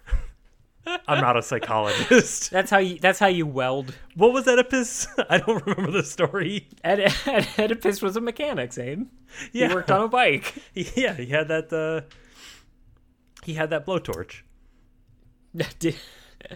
uh, anyway, we get another scene where Kei and Kaneda are discussing Akira. This is kind of like our plot dump almost. Yeah, we get some exposition. It's big picture stuff. Um, Yes, it is. I wanna It- it is telling us the theme explicitly. I want to say it had more room to breathe in the manga, but actually, it just was said by a different person later. I think it's important to state it outright once. I think they might have stated outright a couple of times, like it kind of over beat it over the head. But the notion is Akira is unlimited energy. Mm-hmm. What if an amoeba had the power of a human? What if a human has the power of God? Yeah, that's a Uh, good. and- that's a good image. It is. I, I do think that she kind of goes on too long. It becomes sort of a 2001 Space Odyssey, you know, thing. I would have settled for Oh, there's similarities. There's similarities between this and 2001 Space Odyssey. Evolution of? Man, Space Baby. Yeah, um, I would. There have are moments. I think the the beginning scene kind of reminded me of the monolith scene, just like the primal drum kind of uh, thing as we're seeing something that seems monumental, but we don't have context. yeah, the catalyst. Um, Yes. But yeah, in terms of the exposition, I would have settled for like psychics can be too powerful, man can reach too far, Tower of Babel. That's Tetsuo. I kind of liked the way they phrased it. Yeah, But it, it is the, the idea that an amoeba with power can only destroy because it has limited insight. it's a little confused, but uh, I I sort of like the image anyway. And and we see that like the only reason Kei knows this is because she's being possessed by uh, Kimiko, Kimio. That that that makes sense. Uh, The, the door's open, inform- and she's like, "It could be a trap," and he's like, "We should figure out how much of a trap it is." I love Kaneda. He's such a Kuwabara. It's so good. The bikers inform Kaneda that Tetsuo is in a real weird way. Mm-hmm. And, uh, yeah, Kaneda responds by blowing up the barman's bike. Yeah, like, I'm gonna send it to him. he crashes it as a funeral pyre. It's so fun. and it's like I could have used that bike. I, don't, know. No, everything works on theme in this. and it's not like Everything he is a a, funeral pyre for it. He gets on it and then just like And jumps off at the last second because that's the only way he does anything. It, that is absolutely the case. He jumps off of explosions that are about to happen.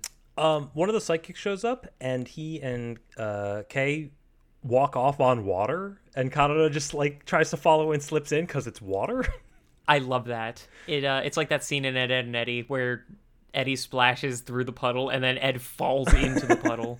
it's it's just clear that there's a different level of understanding going on here. Like Kaneda, for all of his immortality, is still not quite getting this. Well, not only is he not getting this, he can't get this. Like Oh, this yeah. is this is a Doctor Manhattan Rorschach kind of divide. It's Mm-hmm. not a, you know, it's not a Superman Green Lantern kind of divide. Like there's there's too many orders of magnitude Yeah. to put them in the same space. Yep. I will point out the Rimmer is grimy AF. I Oh, like yeah. that. Yep. That's Uh, just every every time we're panning across something and we see graffiti and like disrepair, it uh it all uh, we're not stating all the bits of it, but it's there's so much detail. yeah, yeah. And the only like glamour is stuff that you can see from a skyline. You know, for tourism Yes. reasons. Yeah, there is one kind of scene where they're in like the scene where they're hanging out with chicks or whatever, uh, and of like they're in like kind of the glitzy area. yeah, it seems like a nice place. until a terrorist happens. Yeah. Um, Is why we can't have nice things. Well, it just it throughout the whole movie they are communicating underclass to Yes. us. So I didn't want that to go by the wayside entirely. Um, the counselor who um, has been in cahoots with Ryu and the uh, the opposition, um, he is scrambling because Ooh, I I had one more thing. Oh, yeah. sorry. So the the the the telepath is telling Kaneda in that scene that they've chosen Tetsuo to be their champion, okay, to fight Tetsuo. and oh oh yeah, they've chosen Kei, Kei to be their champion for Tetsuo, and um, Kaneda says Tetsuo's our friend. If anyone's gonna kill him, it's good. It should be us. yep. And this that was the best moment of the movie for me. Oh yeah. well, it's so good at the theming here is elite versus powerless, and instead of governments versus people, it's psychics versus bikers here. Yeah. But Tetsuo is in a dual role. Like he's in the same role. I think Tetsuo and um and the Colonel are kind of in the dual role of like between those two worlds. They're between factions. And Kaneda saying that he'd kill Tetsuo in his own way is like a way of convincing himself that Tetsuo is still one of them. Like he's worthy of a biker's death, not a psychic's death. It, it's also you know bringing him in line with the colonel's idea of the mythic past because here we have somebody who cares deeply about you know not his country but his community and is willing to clean up the mess of the past in order to set things right like he's the only Yeah. person who seems to be willing to do this Yeah, it's it's actually really touching that like no, he's our responsibility. You you know, you go on ahead, do your own psychic thing. He's a biker. yeah i He gotta get me a with laser rifle that's what's gonna do this well, I mean, the he's the laser rifle isn't going to come to him. Um, Uh, yeah, so- yeah, after that, Yeah, after after the coup, um, Nezu is uh, scrambling. He's like just packing as much money into This a is the head of the suitcase as possible. This is that corruption thing we mentioned. How it's just so over Oh, the top. Yeah, his his his uh, you know, his hel- his helper, his advisor or whatever, is just tossing briefcases full of documents into a fireplace. We don't need to know what information is on those yeah, to know. self-explanatory. There's something, yeah. There's corruption is going so deep here. It's such it's such a funny scramble. And it's so weird that this is the corrupt guy because he's the one who's funding the like revolutionaries. Like, what's his goal?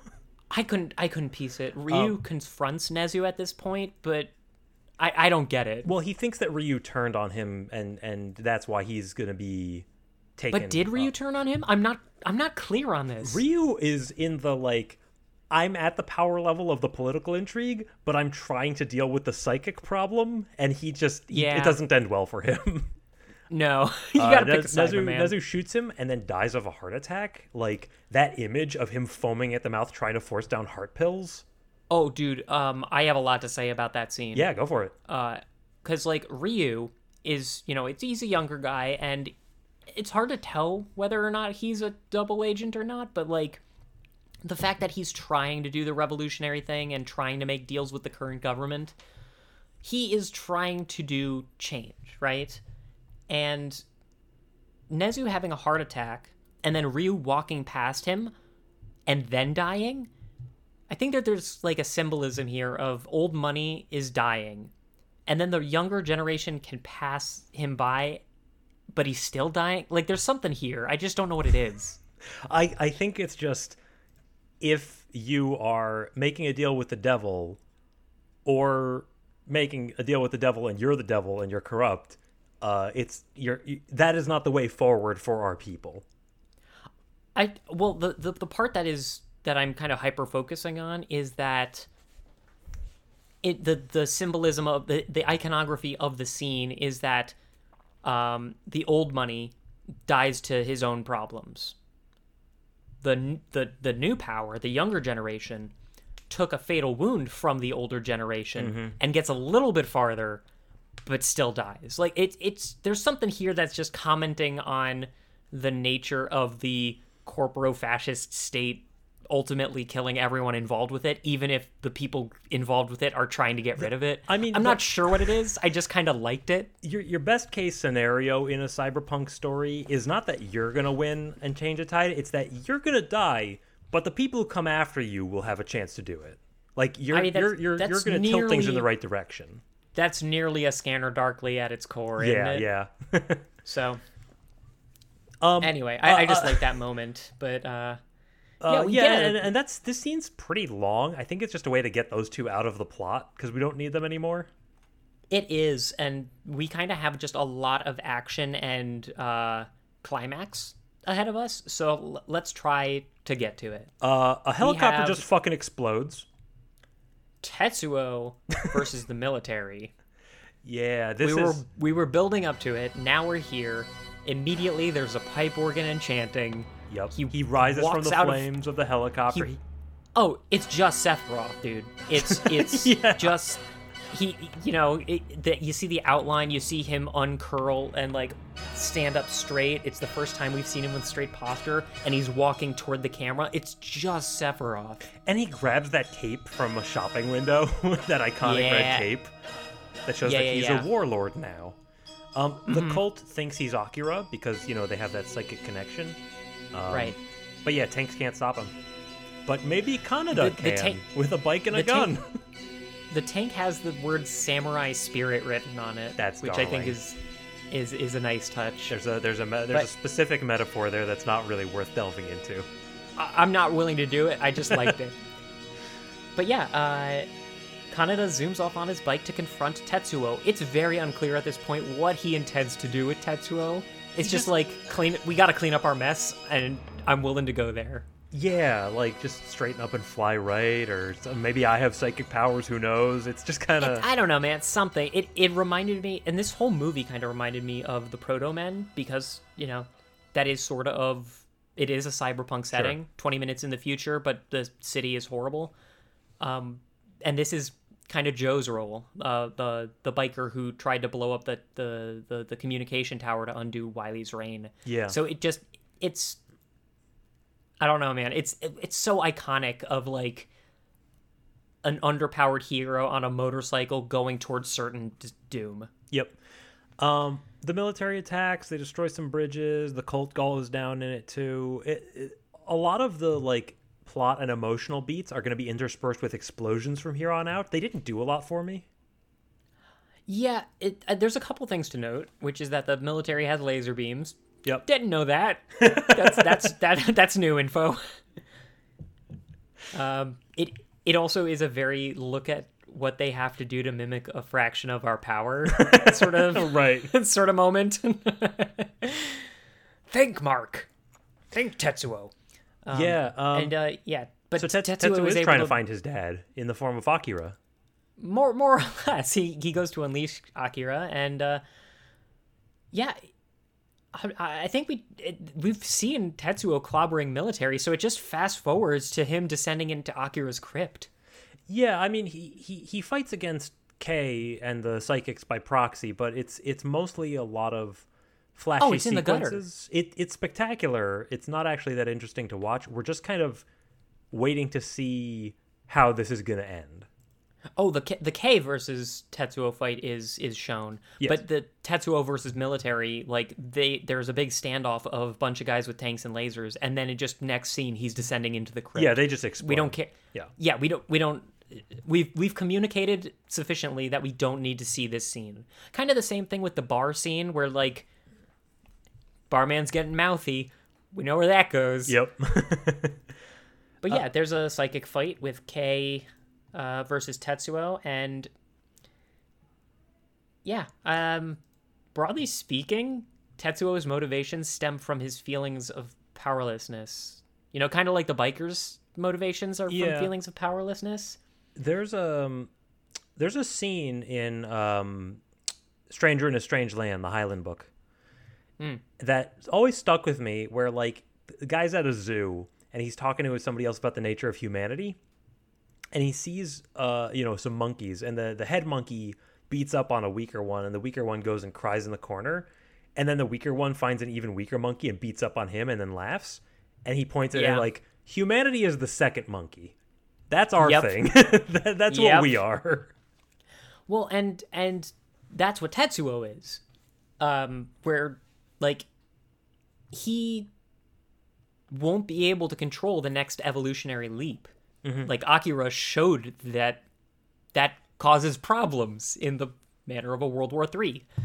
So when he's confronted with the notion that you know he he he can't handle his own shit, like he's not as omnipotent as he seems to think that he is, he just rebels.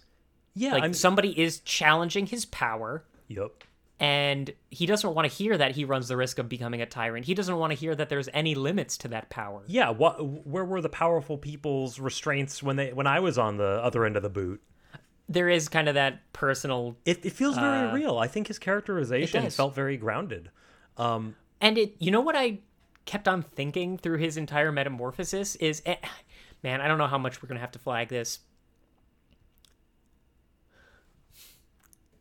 It it his his patterns look very incel to me. uh-huh. Uh, just like the whole powerlessness i'm the nerd that got beat up on and like not to get too topical but when they attain a level of power they don't use it well. Yeah. Or I mean, wisely or ethically. He he suddenly has all the power he could ever want and an infrastructure which will care for him and help him control it but all he knows is there's a guy out there who's more powerful than me and i can't stand that. Yeah there there is kind of a one-upsmanship of, of of sorts there. Um he's just and his own like emotional catharsis is sort of the same way as his psychic power in terms of hey man we just we need to slow this down and control this. Like his emotions if they could be moderated and worked through at a casual bait like on a on a longer timeline it wouldn't be as dangerous Yeah. it's because we leapfrogged to this point of power it's because we took the shortcut in our emotional development Yeah. that we suddenly have nukes that we don't have safeguards for. Yeah, and and I think it's you know, in terms of the broader metaphor, he is uh, exemplifying this idea of what can happen to a society when you don't address the the sins of the past, right? When you don't deal with the cultural Yeah. and historical trauma. Or mental health. Yeah, or or mental health, very important. Um, yeah, no, Um, no yeah, a, it's so- a valid point that you make, Colonel. Yeah, well, you know, I don't want I don't want to sound too fashy, but But fascist enough to stop the psychics. just enough. That's Just exactly enough. the right amount. Um, so so Tetsuo opens Akira's pod, and this is amazing. All he finds is, is a so good. It's a series of tubes. It's just Oh my body god, parts. it's a bunch of fucking butterflies pinned to cards, Yep. basically. like it, th- this is his cervical nerve. This is, you know, his his his his cranial fluid. Like it's just a bunch of body parts in tubes. And the colonel explains, like Akira ascended. Like his power was too great for this Earth. We tested his body. That's all that's left, man. yeah, that's so good. Like the notion of like our holy grail messiah, like the Mm-hmm. power will bring us into the future. And it's like the power would it the, the power was too much for the thing that caused the power. Like we had no hand, chance of handling it. It couldn't even handle I it. I really What like are this. you doing? I, I really like this choice. Um, this is a movie specific plot point. In the manga, when he goes to unearth Akira, he's just a normal. He's just a boy. He doesn't talk. He just kind of Oh. is hanging out. And then he's like in this Boy Scout uniform. They make him an emperor. They put him on a throne, and then they like have a festival to honor him. And They that- do the throne bit later, with and that's the status yeah, quo for like three books. this is this is so much better. Yes. This is so good. Like the notion that our holy grail was dead the whole time. For, Yeah, well- for Tetsuo has been the motivation. For the populace has been kind of a a um you know messianic archetype or like promise of a of a like like a, a prophecy almost. Yeah. Yeah. the- and, and it just like no the prophecy was just a lie that you've been telling yourselves that like change will happen and it's like the evidence of the change was catastrophic i don't know if you remember world war three that's what did it yeah. so the, of course it's the, the, the- course. the, dispossessed clamored for power for so long and didn't care about control that what they ended up with was an idiot god. yeah kind of yeah Oh, that that's a good way of putting Tetsuo. Not that he isn't intelligent, but like Oh, I mean the Akira. level of gods. Akira is oh, like also this- also yes. like just power without inhibition. Um, yeah. But yeah, Power the colonel explains like we had to freeze him because honestly, we couldn't we couldn't fix our shit. We had to hope that future generations could. We had to hope that Yep. future generations would be able to stop the cycle of trauma. But as has been evidenced, um, the future generations from both ends are not interested in resolving Yes. that past conflict. The, the the council didn't have that as a priority, and the citizenry started clamoring for Akira's return. Like they, the lessons were not learned. yeah. The problem was not fixed. We just It want to change. Forgotten. We were just throwing a brick forgotten. through the window of the of the East Coast elite, that kind of thing. Um, Yeah. The colonel, And then uh, the Says- colonel declares that they're shit out of luck. well, it's it's shit out of luck as the as the SOL, the the SOL Cannon. Yeah. yeah, that's yeah, clever. Yeah, yeah, yeah. Um, I, I assume that stands for satellite orbital laser. It's a big gun from Yes. space. Um, That's maybe why I was thinking in um in uh military jargon. in no, no invincible terms Oh, okay. uh, earlier with the think mark uh bit is because they do the exact same thing there. Oh, okay. Um, Did, did you end up watching Invincible by the way? I couldn't get into it. Oh, okay. That that is one of the memes from it. Is look what they have to do to mimic a I- fraction of our power. I'm familiar with the. We should we should do a tier list of cartoon memes. Oh, that's an excellent idea. Can we start with Nigel Thornberry? Talk, Perfect. Perfect. for talk moment about somebody too powerful for his own time. Um, Nigel Thornberry is the Akira of the meme verse. So while the uh, shit out of luck cannon charges up, Kaneda goes to fight Tetsuo. Uh, yeah, they reunite. well, they're, they're they reunited in a teen boy way where they're just both fronting. boy, it's so cute. I love this. I love they're they're being so cute to each other. Their conversation is just the theme of the whole movie. We've already heard all the man, you always like put me down, but now I'm on top, blah blah blah. But they're both, they're both smiling and giggling. Oh yeah, it. yeah. Like, You're king not- of shit mountain. Good for you. yeah, it's it's so convivial. Like they, they love each other. they're, they're they're beholden to each other in in everything but action. And like their actions mm-hmm. are we have to kill each other for whatever reason. they they just they're just so relieved to have finally found their purpose. They're they're I just they're so cute. they're so cute together, Zane. do you think Kaneda can't read the room that the right thing to do is de-escalate him, or do you think he just can't help egging him on? I think yeah, that's a that's a that's a 30-year-old argument that they're having. So this is okay, this is a 30-year-old married couple the wife of which has just purchased a gun and the guy can't the the, the husband can't help himself but continue to, you know, gaslight and and abuse. Um, The tread is already te- is already there, man. Yeah, um, he- there's he- more of that weird gasping music, which I yeah, this is the music like- is just a I wheezing guy and some industrial sounds. I liked it for this one. it- I don't know what it means. it was effective, but I liked it. So, uh, Con- Kaneda says something really good here, though. oh yeah, This ain't fair. Fight with your bare hands. This is just after he runs out of laser energy, yes, and that, like, like, if you had power, you would use it. It's only when you don't have power that you're like, "Hey, man, this isn't fair." I love that. yeah, and actually, uh, even after he Super Saiyans up in the manga, they do just fist fight for a while. Good, good. No, that's how boys have emotions in in Japan. yeah, anywhere really. It, It was the no, 80s. It was like, a different time. in the 80s in Japan, all love is male to male fist fight. That's the only kind of love they know. Um, But uh, yeah, the the shit out of luck cannon fires from space and uh, severs Tetsuo's arm, and Kaneda is not a scratch. He's protected Yeah. by psychic energy, but also just jumps from explosions for a while. and and it's so weird because this is the most dramatic and serious part, and now everything Kaneda does is so funny. Like Yeah, T- Tetsuo is down on the ground. He's freaking out because he just lost his arm because Tetsuo shot it, and then the, laser cannon exposed it. And Kaneda's just up on top of a ledge trying to drop a rock on him.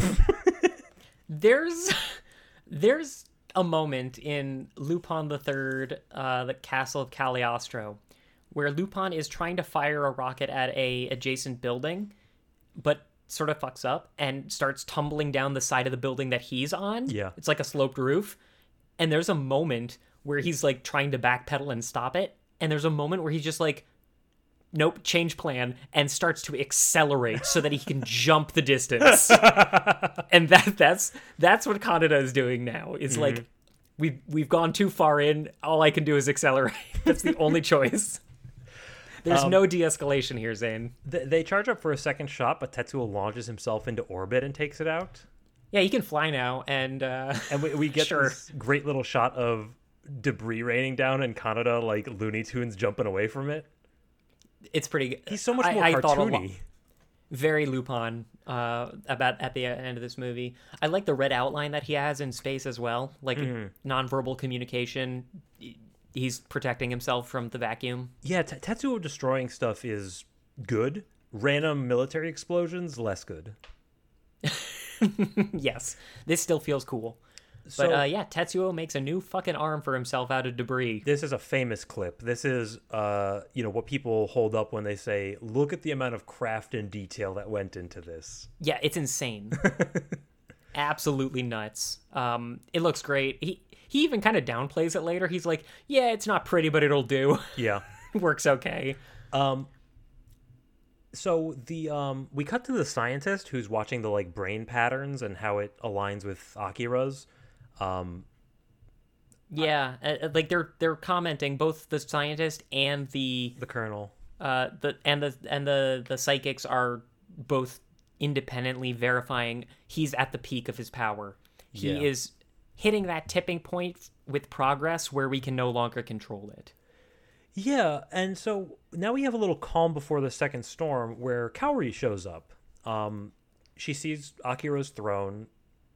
They Yeah, that's that's a good that's a good m- moment of like him on the throne with the new arm and like the Akira She's like, don't look. He's like, don't jars. look at it. our Akira jar- jars are behind him, yeah. like sort of framing the the emperor throne. Why It's is there a good. throne at the Olympics? I love it. This is um another like particularly Japanese theming, like this incorporation of the technological in order to, you know, keep pace, Um, Yeah, and how that has drawbacks. yeah. I mean, like that's Princess Mononoke front to back. Mm-hmm. Yeah, Um, that's mm. But but yeah, um, he thinks you know people call me Akira because they just want somebody to destroy it all and bring it all down. They don't care who it is.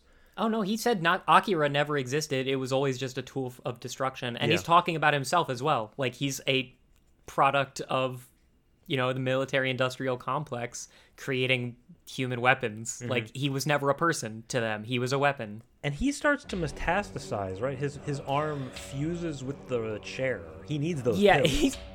yeah, it starts infecting the Abe Lincoln throne. Uh, his power's breaking free as the colonel steps up and uh, confronts him. And this is this is the tipping point that we've been suggesting toward the entire time of like power accelerates. This technology accelerates to a point at which it tips past the point where we can moderate it. So this this is the the nuke has left the silo moment of Akira. yes, Is the baby mech monster doing this- scene. Yeah, b- baby mech metamorphosis. He he goes full techno Cronenberg. Uh, I'm not willing to try to describe how it all shakes out. Just just recognize that it's it's incredible. Yeah, it's just a, an endless wave of flesh expanding out in a way that it couldn't just due to conservation of mass reasons. This is what Also they mean Princess when they say the power cannot be contained by his body. Yeah, and the metaphor being the technol- technological power. Here, metaphor is the psychics. The technological power cannot be put back in the body. well, You, in, you, we cannot work backward from a nuclear society. uh, in the manga, he does like go into versions of this form a couple of times and then gets it under control. I like it better here. I think that's Yeah, ridiculous. No, no, no. It's I I like kind of the notion that given enough time, he could get it under control. Like we, uh, society can wait, can like catch up to their mistakes if they really, you know, try. But I like this theming better of like, no, once it's out, it's out. Like there's there's there's no going back. Yeah, I mean, like on a medical scale, it's it's the difference between like, oh, you go to the doctor and your blood pressure's up versus like you have a stroke. Like it, this needs Yeah. to be a finality that Yeah, you this- this knew is- could is the end of the happen and you just didn't believe it. Yeah, yeah, yeah. But it, I like I like how it's happening here. I like how the movie communicates this is the point of no return. All we can do is hit the eject at this point. I love that once he's out of control, Tetsuo begs for help. Immediately, they're immediately best friends again. Like Kaneda, It- you've always would- bailed me out, bro. yeah, it, he stops being re- resentful of it because he no longer has power. It's the whole, Mm-hmm. you know, I'll shoot you with a laser gun until the laser gun doesn't work, and then I'll say this isn't fair. Like it's the Yeah. same thing. When you have power, you dismiss the people who, you know, um, who who who tried to help you before. it's it's just not And usually shown this lose it- quick. It's so fast, but but. The movie has also communicated that they've been in love with each other the whole not in love, but they've loved each other the whole time. yeah. Like there's this attachment that has never gone away ever, even during their death fight ever. Yeah. Um, so even though it's quick, I didn't feel like it was untrue for their relationship. No, no, they they get it. Um, Kaori gets squished to death. Uh, squished to death. It's pretty gruesome. It's very gruesome. Um, and yeah, Kaneda manages to laser his way out of the flesh pile. He's so immortal. It's incredible. Like uh, you were just suffocating under flesh apocalypse, and he just he's fine. and um, during the commotion, the tubes containing Akira's body parts break, and he, like his latent psychic energy, forms the body from it. it Akira's back. I, I, I think really it's fine. how. I think it's fine. I like the notion. Yeah. Um, but yeah, Akira's back from like the the fragments of his body that were left there because his psychic energy was just that strong. And notably, Akira, which I I don't know if it was explicitly stated, but I think he was like the cause of World War Three. Yeah, he he exploded, and that's what started the bomb. Now that thirty years have passed, like he's under control. Like he has control of his power now. Well, and he's on missing a good chunk of his body. I feel like that's probably got to do part of it. Ah, I don't know, man. He does seem more are- tranquil, though. Yeah, that's what I'm saying. Is like he seems. I think the the point here is that like if we can have power but not express it for long enough, we can attain control over it. Um, I think that's what they're going for. I'm not sure, but uh, yeah. uh, Long story short, uh, I- Akira and the other psychic children uh, managed to revert Tetsuo and blink out of existence, more or less. Yeah, the, the, they basically a big bang happens, and they send him to another world where it's okay that he can't control himself. Like this is the whole Yeah, he's amoeba put in an- becoming a human, like in a testing a site. god. Yeah, as long as it's done on like the Nevada testing grounds, we're okay. Right. Mark cleared for demolition anyway. Building. yep, yep, yep, yep. yep. Um, But we- it's um, it's kind of an elegant solution. Yeah, it makes sense. Um, Mm-hmm. They managed to rescue Kaneda from it. Uh, we get a flashback seeing where, where Tetsuo sees Akira's history and how he grew up with the other psychics and how he didn't mean to cause all this trouble. And he kind of gets this sense of like, okay, maybe I don't need to be, you know, Shiva with this power. Maybe I can try again better in the next universe. and that's that's kind of what he comments on is like uh, the, the the mutants or the, the I keep saying mutants they're just shriveled blueberry men Yeah. uh the psychic children one of them says it's too much for us too big for us now but someday Yeah. you know like if we give it enough time we can control it they've been able to akira was eventually able to tetsuo needs time Yeah. And- time where he's not around anything Yeah, and he needs a separation from the past, from the history of his mistakes, right? We need it, that that whole idea of the past and trauma. Uh, Yeah. unfortunately, back on Earth, uh, it's a big explosion. We destroy Tokyo again. I mean, it was it came pre-destroyed. This was like a wiping the slate clean. Like we we'd never dealt with the we'd we'd never dealt with the problem until now. So the city has always kind of been on a tipping point between decay and opulence. So this is just this is starting over. Like this is the this is the uh, lions at Pride Rock rain sequence. Like, yes, the soil's barren, the herds have moved on, but there's renewal in this destruction. Like, Yeah, it- this- it- this we is- can rebuild now that we've gotten rid of the problem. This is what the Colonel was talking about. Um, yeah, Before we, And we, we get, get a- into the, get the wrap up and the epilogue, I want to tell you a little bit more about what happened in the manga. Oh, can, can I first say? Yeah. Uh, well, I guess I can do it for the. It's it's going to be a, this is going to be a bit of a whole thing. So Go on, please enlighten me. destroying Tokyo, Neo Tokyo. Oh yeah, I think I read up on this. Doesn't it happen a few times? It it happens at the end of the third of six volumes.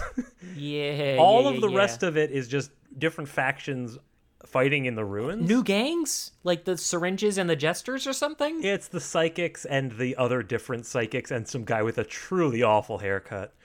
Um, but No and- porn but then stash on that basically guy, I'm the, assuming. The, the, the Cronenberging happens at the end of the sixth book, and that's kind of combined here. But you, what you have is Akira as this sort of like figurehead, idiot god emperor, and Tetsuo as his general, just kind of trying to deal with everything. This is where the sex slaves come in. This is where you know he's trying to deal with people worshiping him, and he doesn't love that either. Meanwhile, the other psychics are all trying to get together and form a counterbalance point. Yeah. None of it matters. No, I like how no, the no, movie no, did it. No, the, the movie is is wonderfully elegant in that way. Yes, there's like weird tributaries, weird Cronenberg limbs that don't go anywhere, but like the core of it is so so cons- so internally consistent with the theme of the cyberpunk Uh huh. and of this notion of like the dangers of progress and like the volatility of power i I struggle to imagine um, a work of fiction wherein Tetsuo is more textured and less primal. Like I think that's the point. Mm-hmm. Like his power is just he he is no longer Tetsuo by the end of the movie. He's just his power, you know. Yeah. And and to try to pull that back some to give him an armchair general or to give him control over his power misses the point of the work entirely. They talk a lot about So- um, you know, the stream and how humanity is in the stream. They can't divert it from within the stream, but if you can control your power, you can go outside of the stream. And there's a lot of that kind of thing. I mean, that's that's a fine metaphor for a different work. I feel like we're already full up in this one though. Yeah, I think I think this movie said a lot of what Even it needed the- to say already. Even the amoeba thing was pushing it, man. Uh, but yeah, we get we get a little bit of epilogue. Uh, Kaneda is get a- alive still, despite being at point blank. I I I love how indestructible Kaneda is. Like through no talent. like, it, it just it's just it's just random. right. Just just the world loves him. Um, and he has a flashback of meeting Tetsuo at the orphanage. The sound cuts out entirely. yeah. the like the music cuts out entirely as we get this flashback and it's just such a it's just such a somber recollection of like and i don't know where it fits in the theme of like power and getting rid of the past and whatnot it's just like a personal moment of man this person like meant a lot to me and was really important to me in my development and they're gone now Yeah, even though Um, I spent half the movie trying to kill him, I'm still sad because he mattered to me. the killing was kind of just plot incidents mercy like, It killing. didn't, it didn't really comment on. Well, yeah, like he said it himself. Like, no, he's one of us. I'm gonna give him a biker's death. The biker's death is the only death that I accept. uh, like yeah, it's it's. I mean, and yeah, I guess kind of Kaneda did come to the conclusion he's too far gone. What is the humane thing to do? And it's to kill him before he, you know, becomes something that he's not Yeah. which is just exactly the general's position of like no we, we actually have to deal with the problem of the past we can't just like Right. you know let's let's let's tie up the loose ends i i wish i didn't come out on the side of tie up the loose ends by the military but that's where i'm at Yeah, so this is another thing where it becomes a bit more jingoistic in the manga. Um, in the manga, the Americans show up and try to oh no they try to impose order on the problems. Um, oh no yeah, it goes poorly that's for them. They get they get that's uh, not good they get Akira a bit, and then i i can i can consider the notion that the americans should show up given that the whole thing is a world war ii yeah, parable, but fair enough. But then at the end, after you know, uh, Tetsuo's gone, Akira's gone, um, the Americans come in with like relief supplies. Like they're very clearly shown to be just we're here to provide aid and food and medicine and all that stuff. Kaneda and the gang show up and they're like, "Get the fuck out of here! This is Japan. We're gonna handle our own shit." They all have like pipes and, And the are cur- like and the colonel just like winks and gives them a thumbs up kind of thing. they all they all have bikes and they they all have like metal pipes that they're smacking their fists with and like pompadours and chewing Basically. bubble gum and shit, just Yeah. being Yankees. Yeah, because like it's it just kind of uh, taking the subtext and making it text of like, even if it is done out of a good means, like this is part of what we mean by divorcing ourselves from our history. Yeah, no, we we have to take care of our own. Uh, but yeah, um,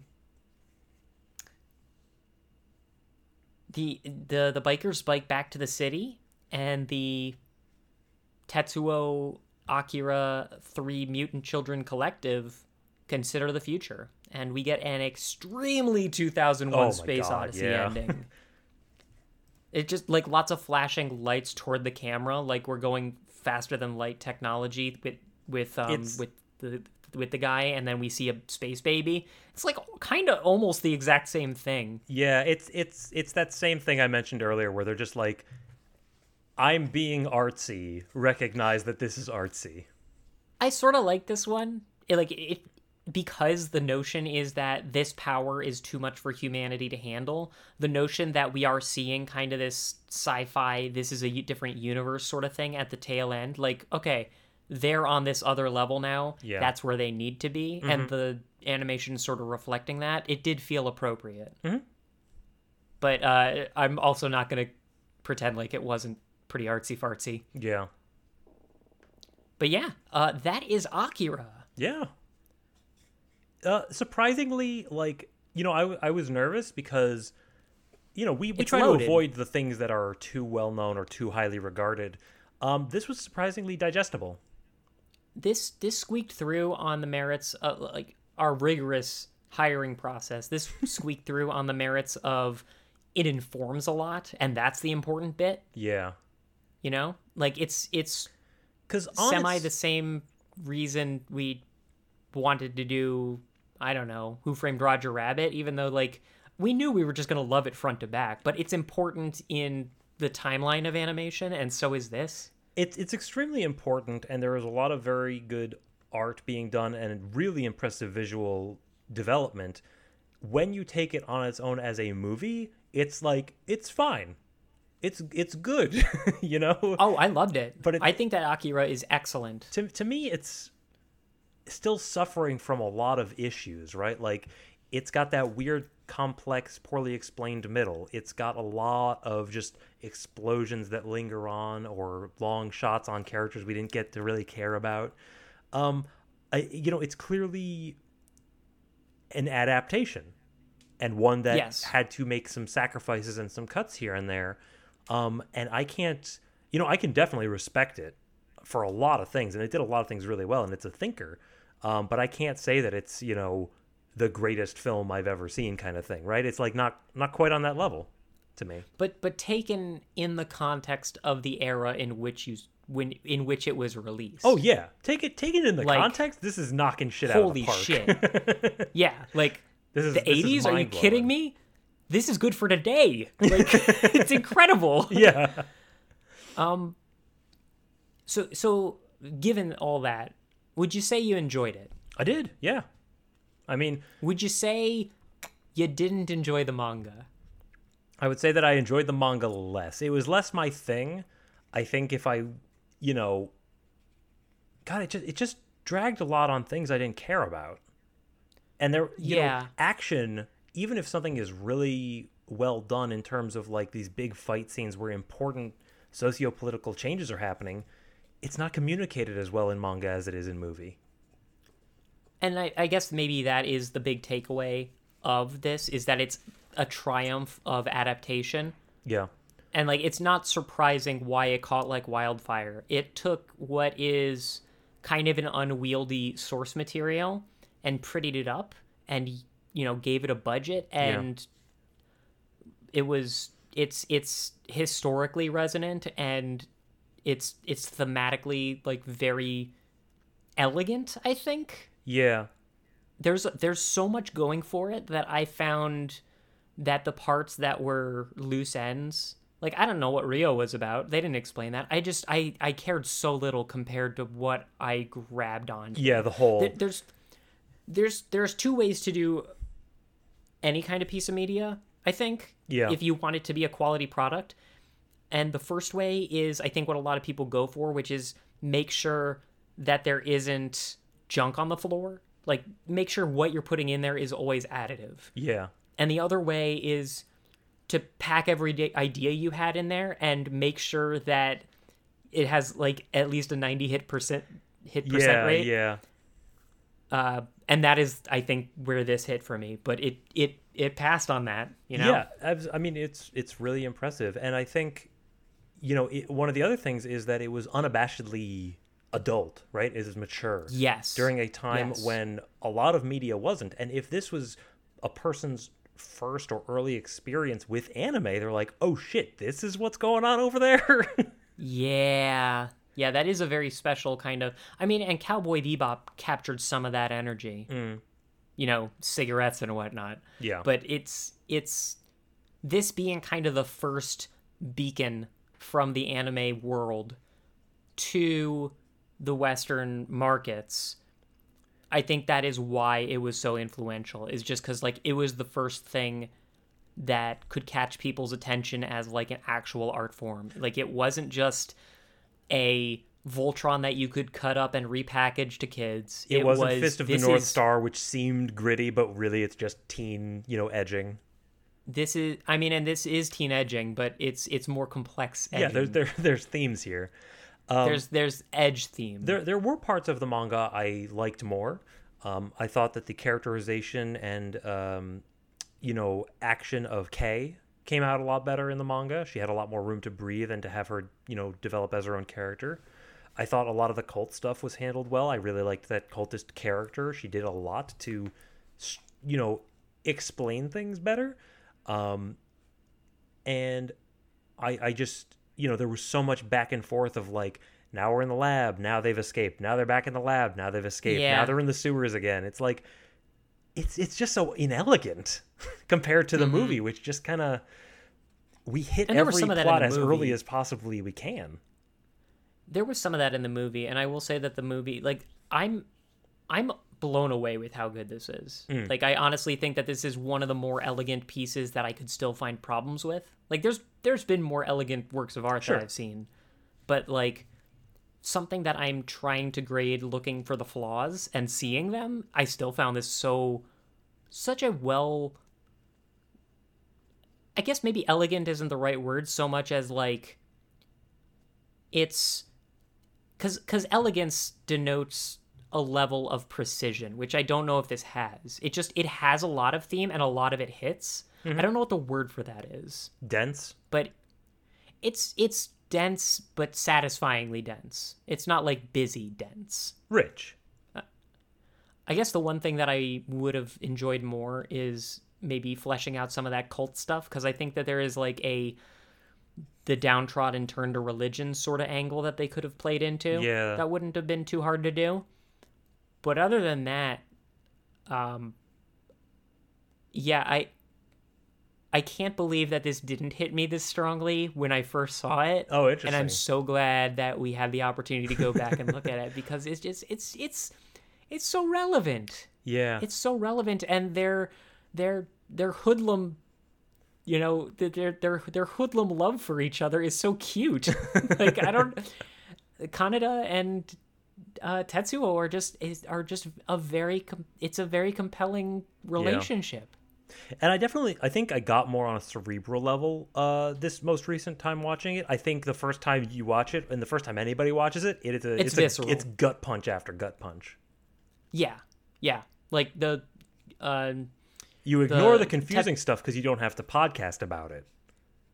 right and it just like there's a lot you know? There's Yeah. a lot to look at. There's there's a cronenberg happening. There's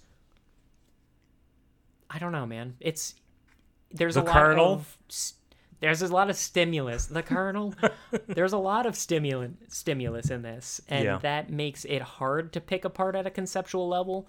But the fact that we had to like we we we were we were we were tasked with panning for gold and it happened to be in a really good spot Yeah, yeah. And it wasn't all gold. Some of it was silver. But like, are you complaining? ah they call that fool's gold they don't. Uh, but yeah, that's that's Akira.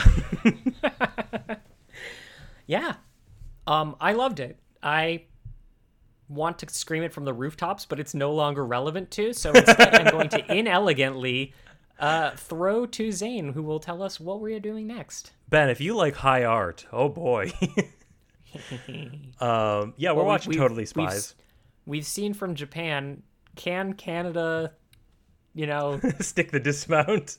yeah can can we rally Yeah, I guess. yeah You know how. Have you watched any Totally Spies for this? no no i imagine it won't be great Have you ever seen it? I think so i think i had like se- semi-positive memories about it Yeah, I mean it's it's it's well done enough. Um, there is a list online of which fetish goes with which episode. Oh, good. I I I perceive. I uh, prophesize in a psychic-like way Uh huh. that we will get a lot of "so not the drama" lingo. there's there's a fair bit of it. Yeah, a lot of boys. Uh, but what about after I that? mean, boys are important. They they have feelings at each other and blow up uh, cities and ride bikes. They really do have feelings at each other, don't they? That that's the way to phrase it. I don't think that Tetsuo had a single feeling about Kaneda. yeah, he it was just just a- towards. yeah. Uh, yeah. What about after that? Uh yeah. So after that, it is what's that episode number? 192? You're saying 192 is a multiple of sorts? Thirty-two. Yeah. Uh, yeah, we, we are doing a yet another video game uh, adaptation, like we do for every thirty second episode. Wow, we've done quite a number of those. Yep. So let's let's go through the list. Did Mega Man? We got a Kirby. We found our asses a Mario Brethren. Sonic. No, S- Sonic, and then the Mario. And then we, Uh, we also had Donkey Kong. And uh I I, for, I, I forgot about Donkey Kong. ooh, ah, Donkey Yeah. Kong. And also uh Final Fantasy Remake was in there, kinda. we'll count it.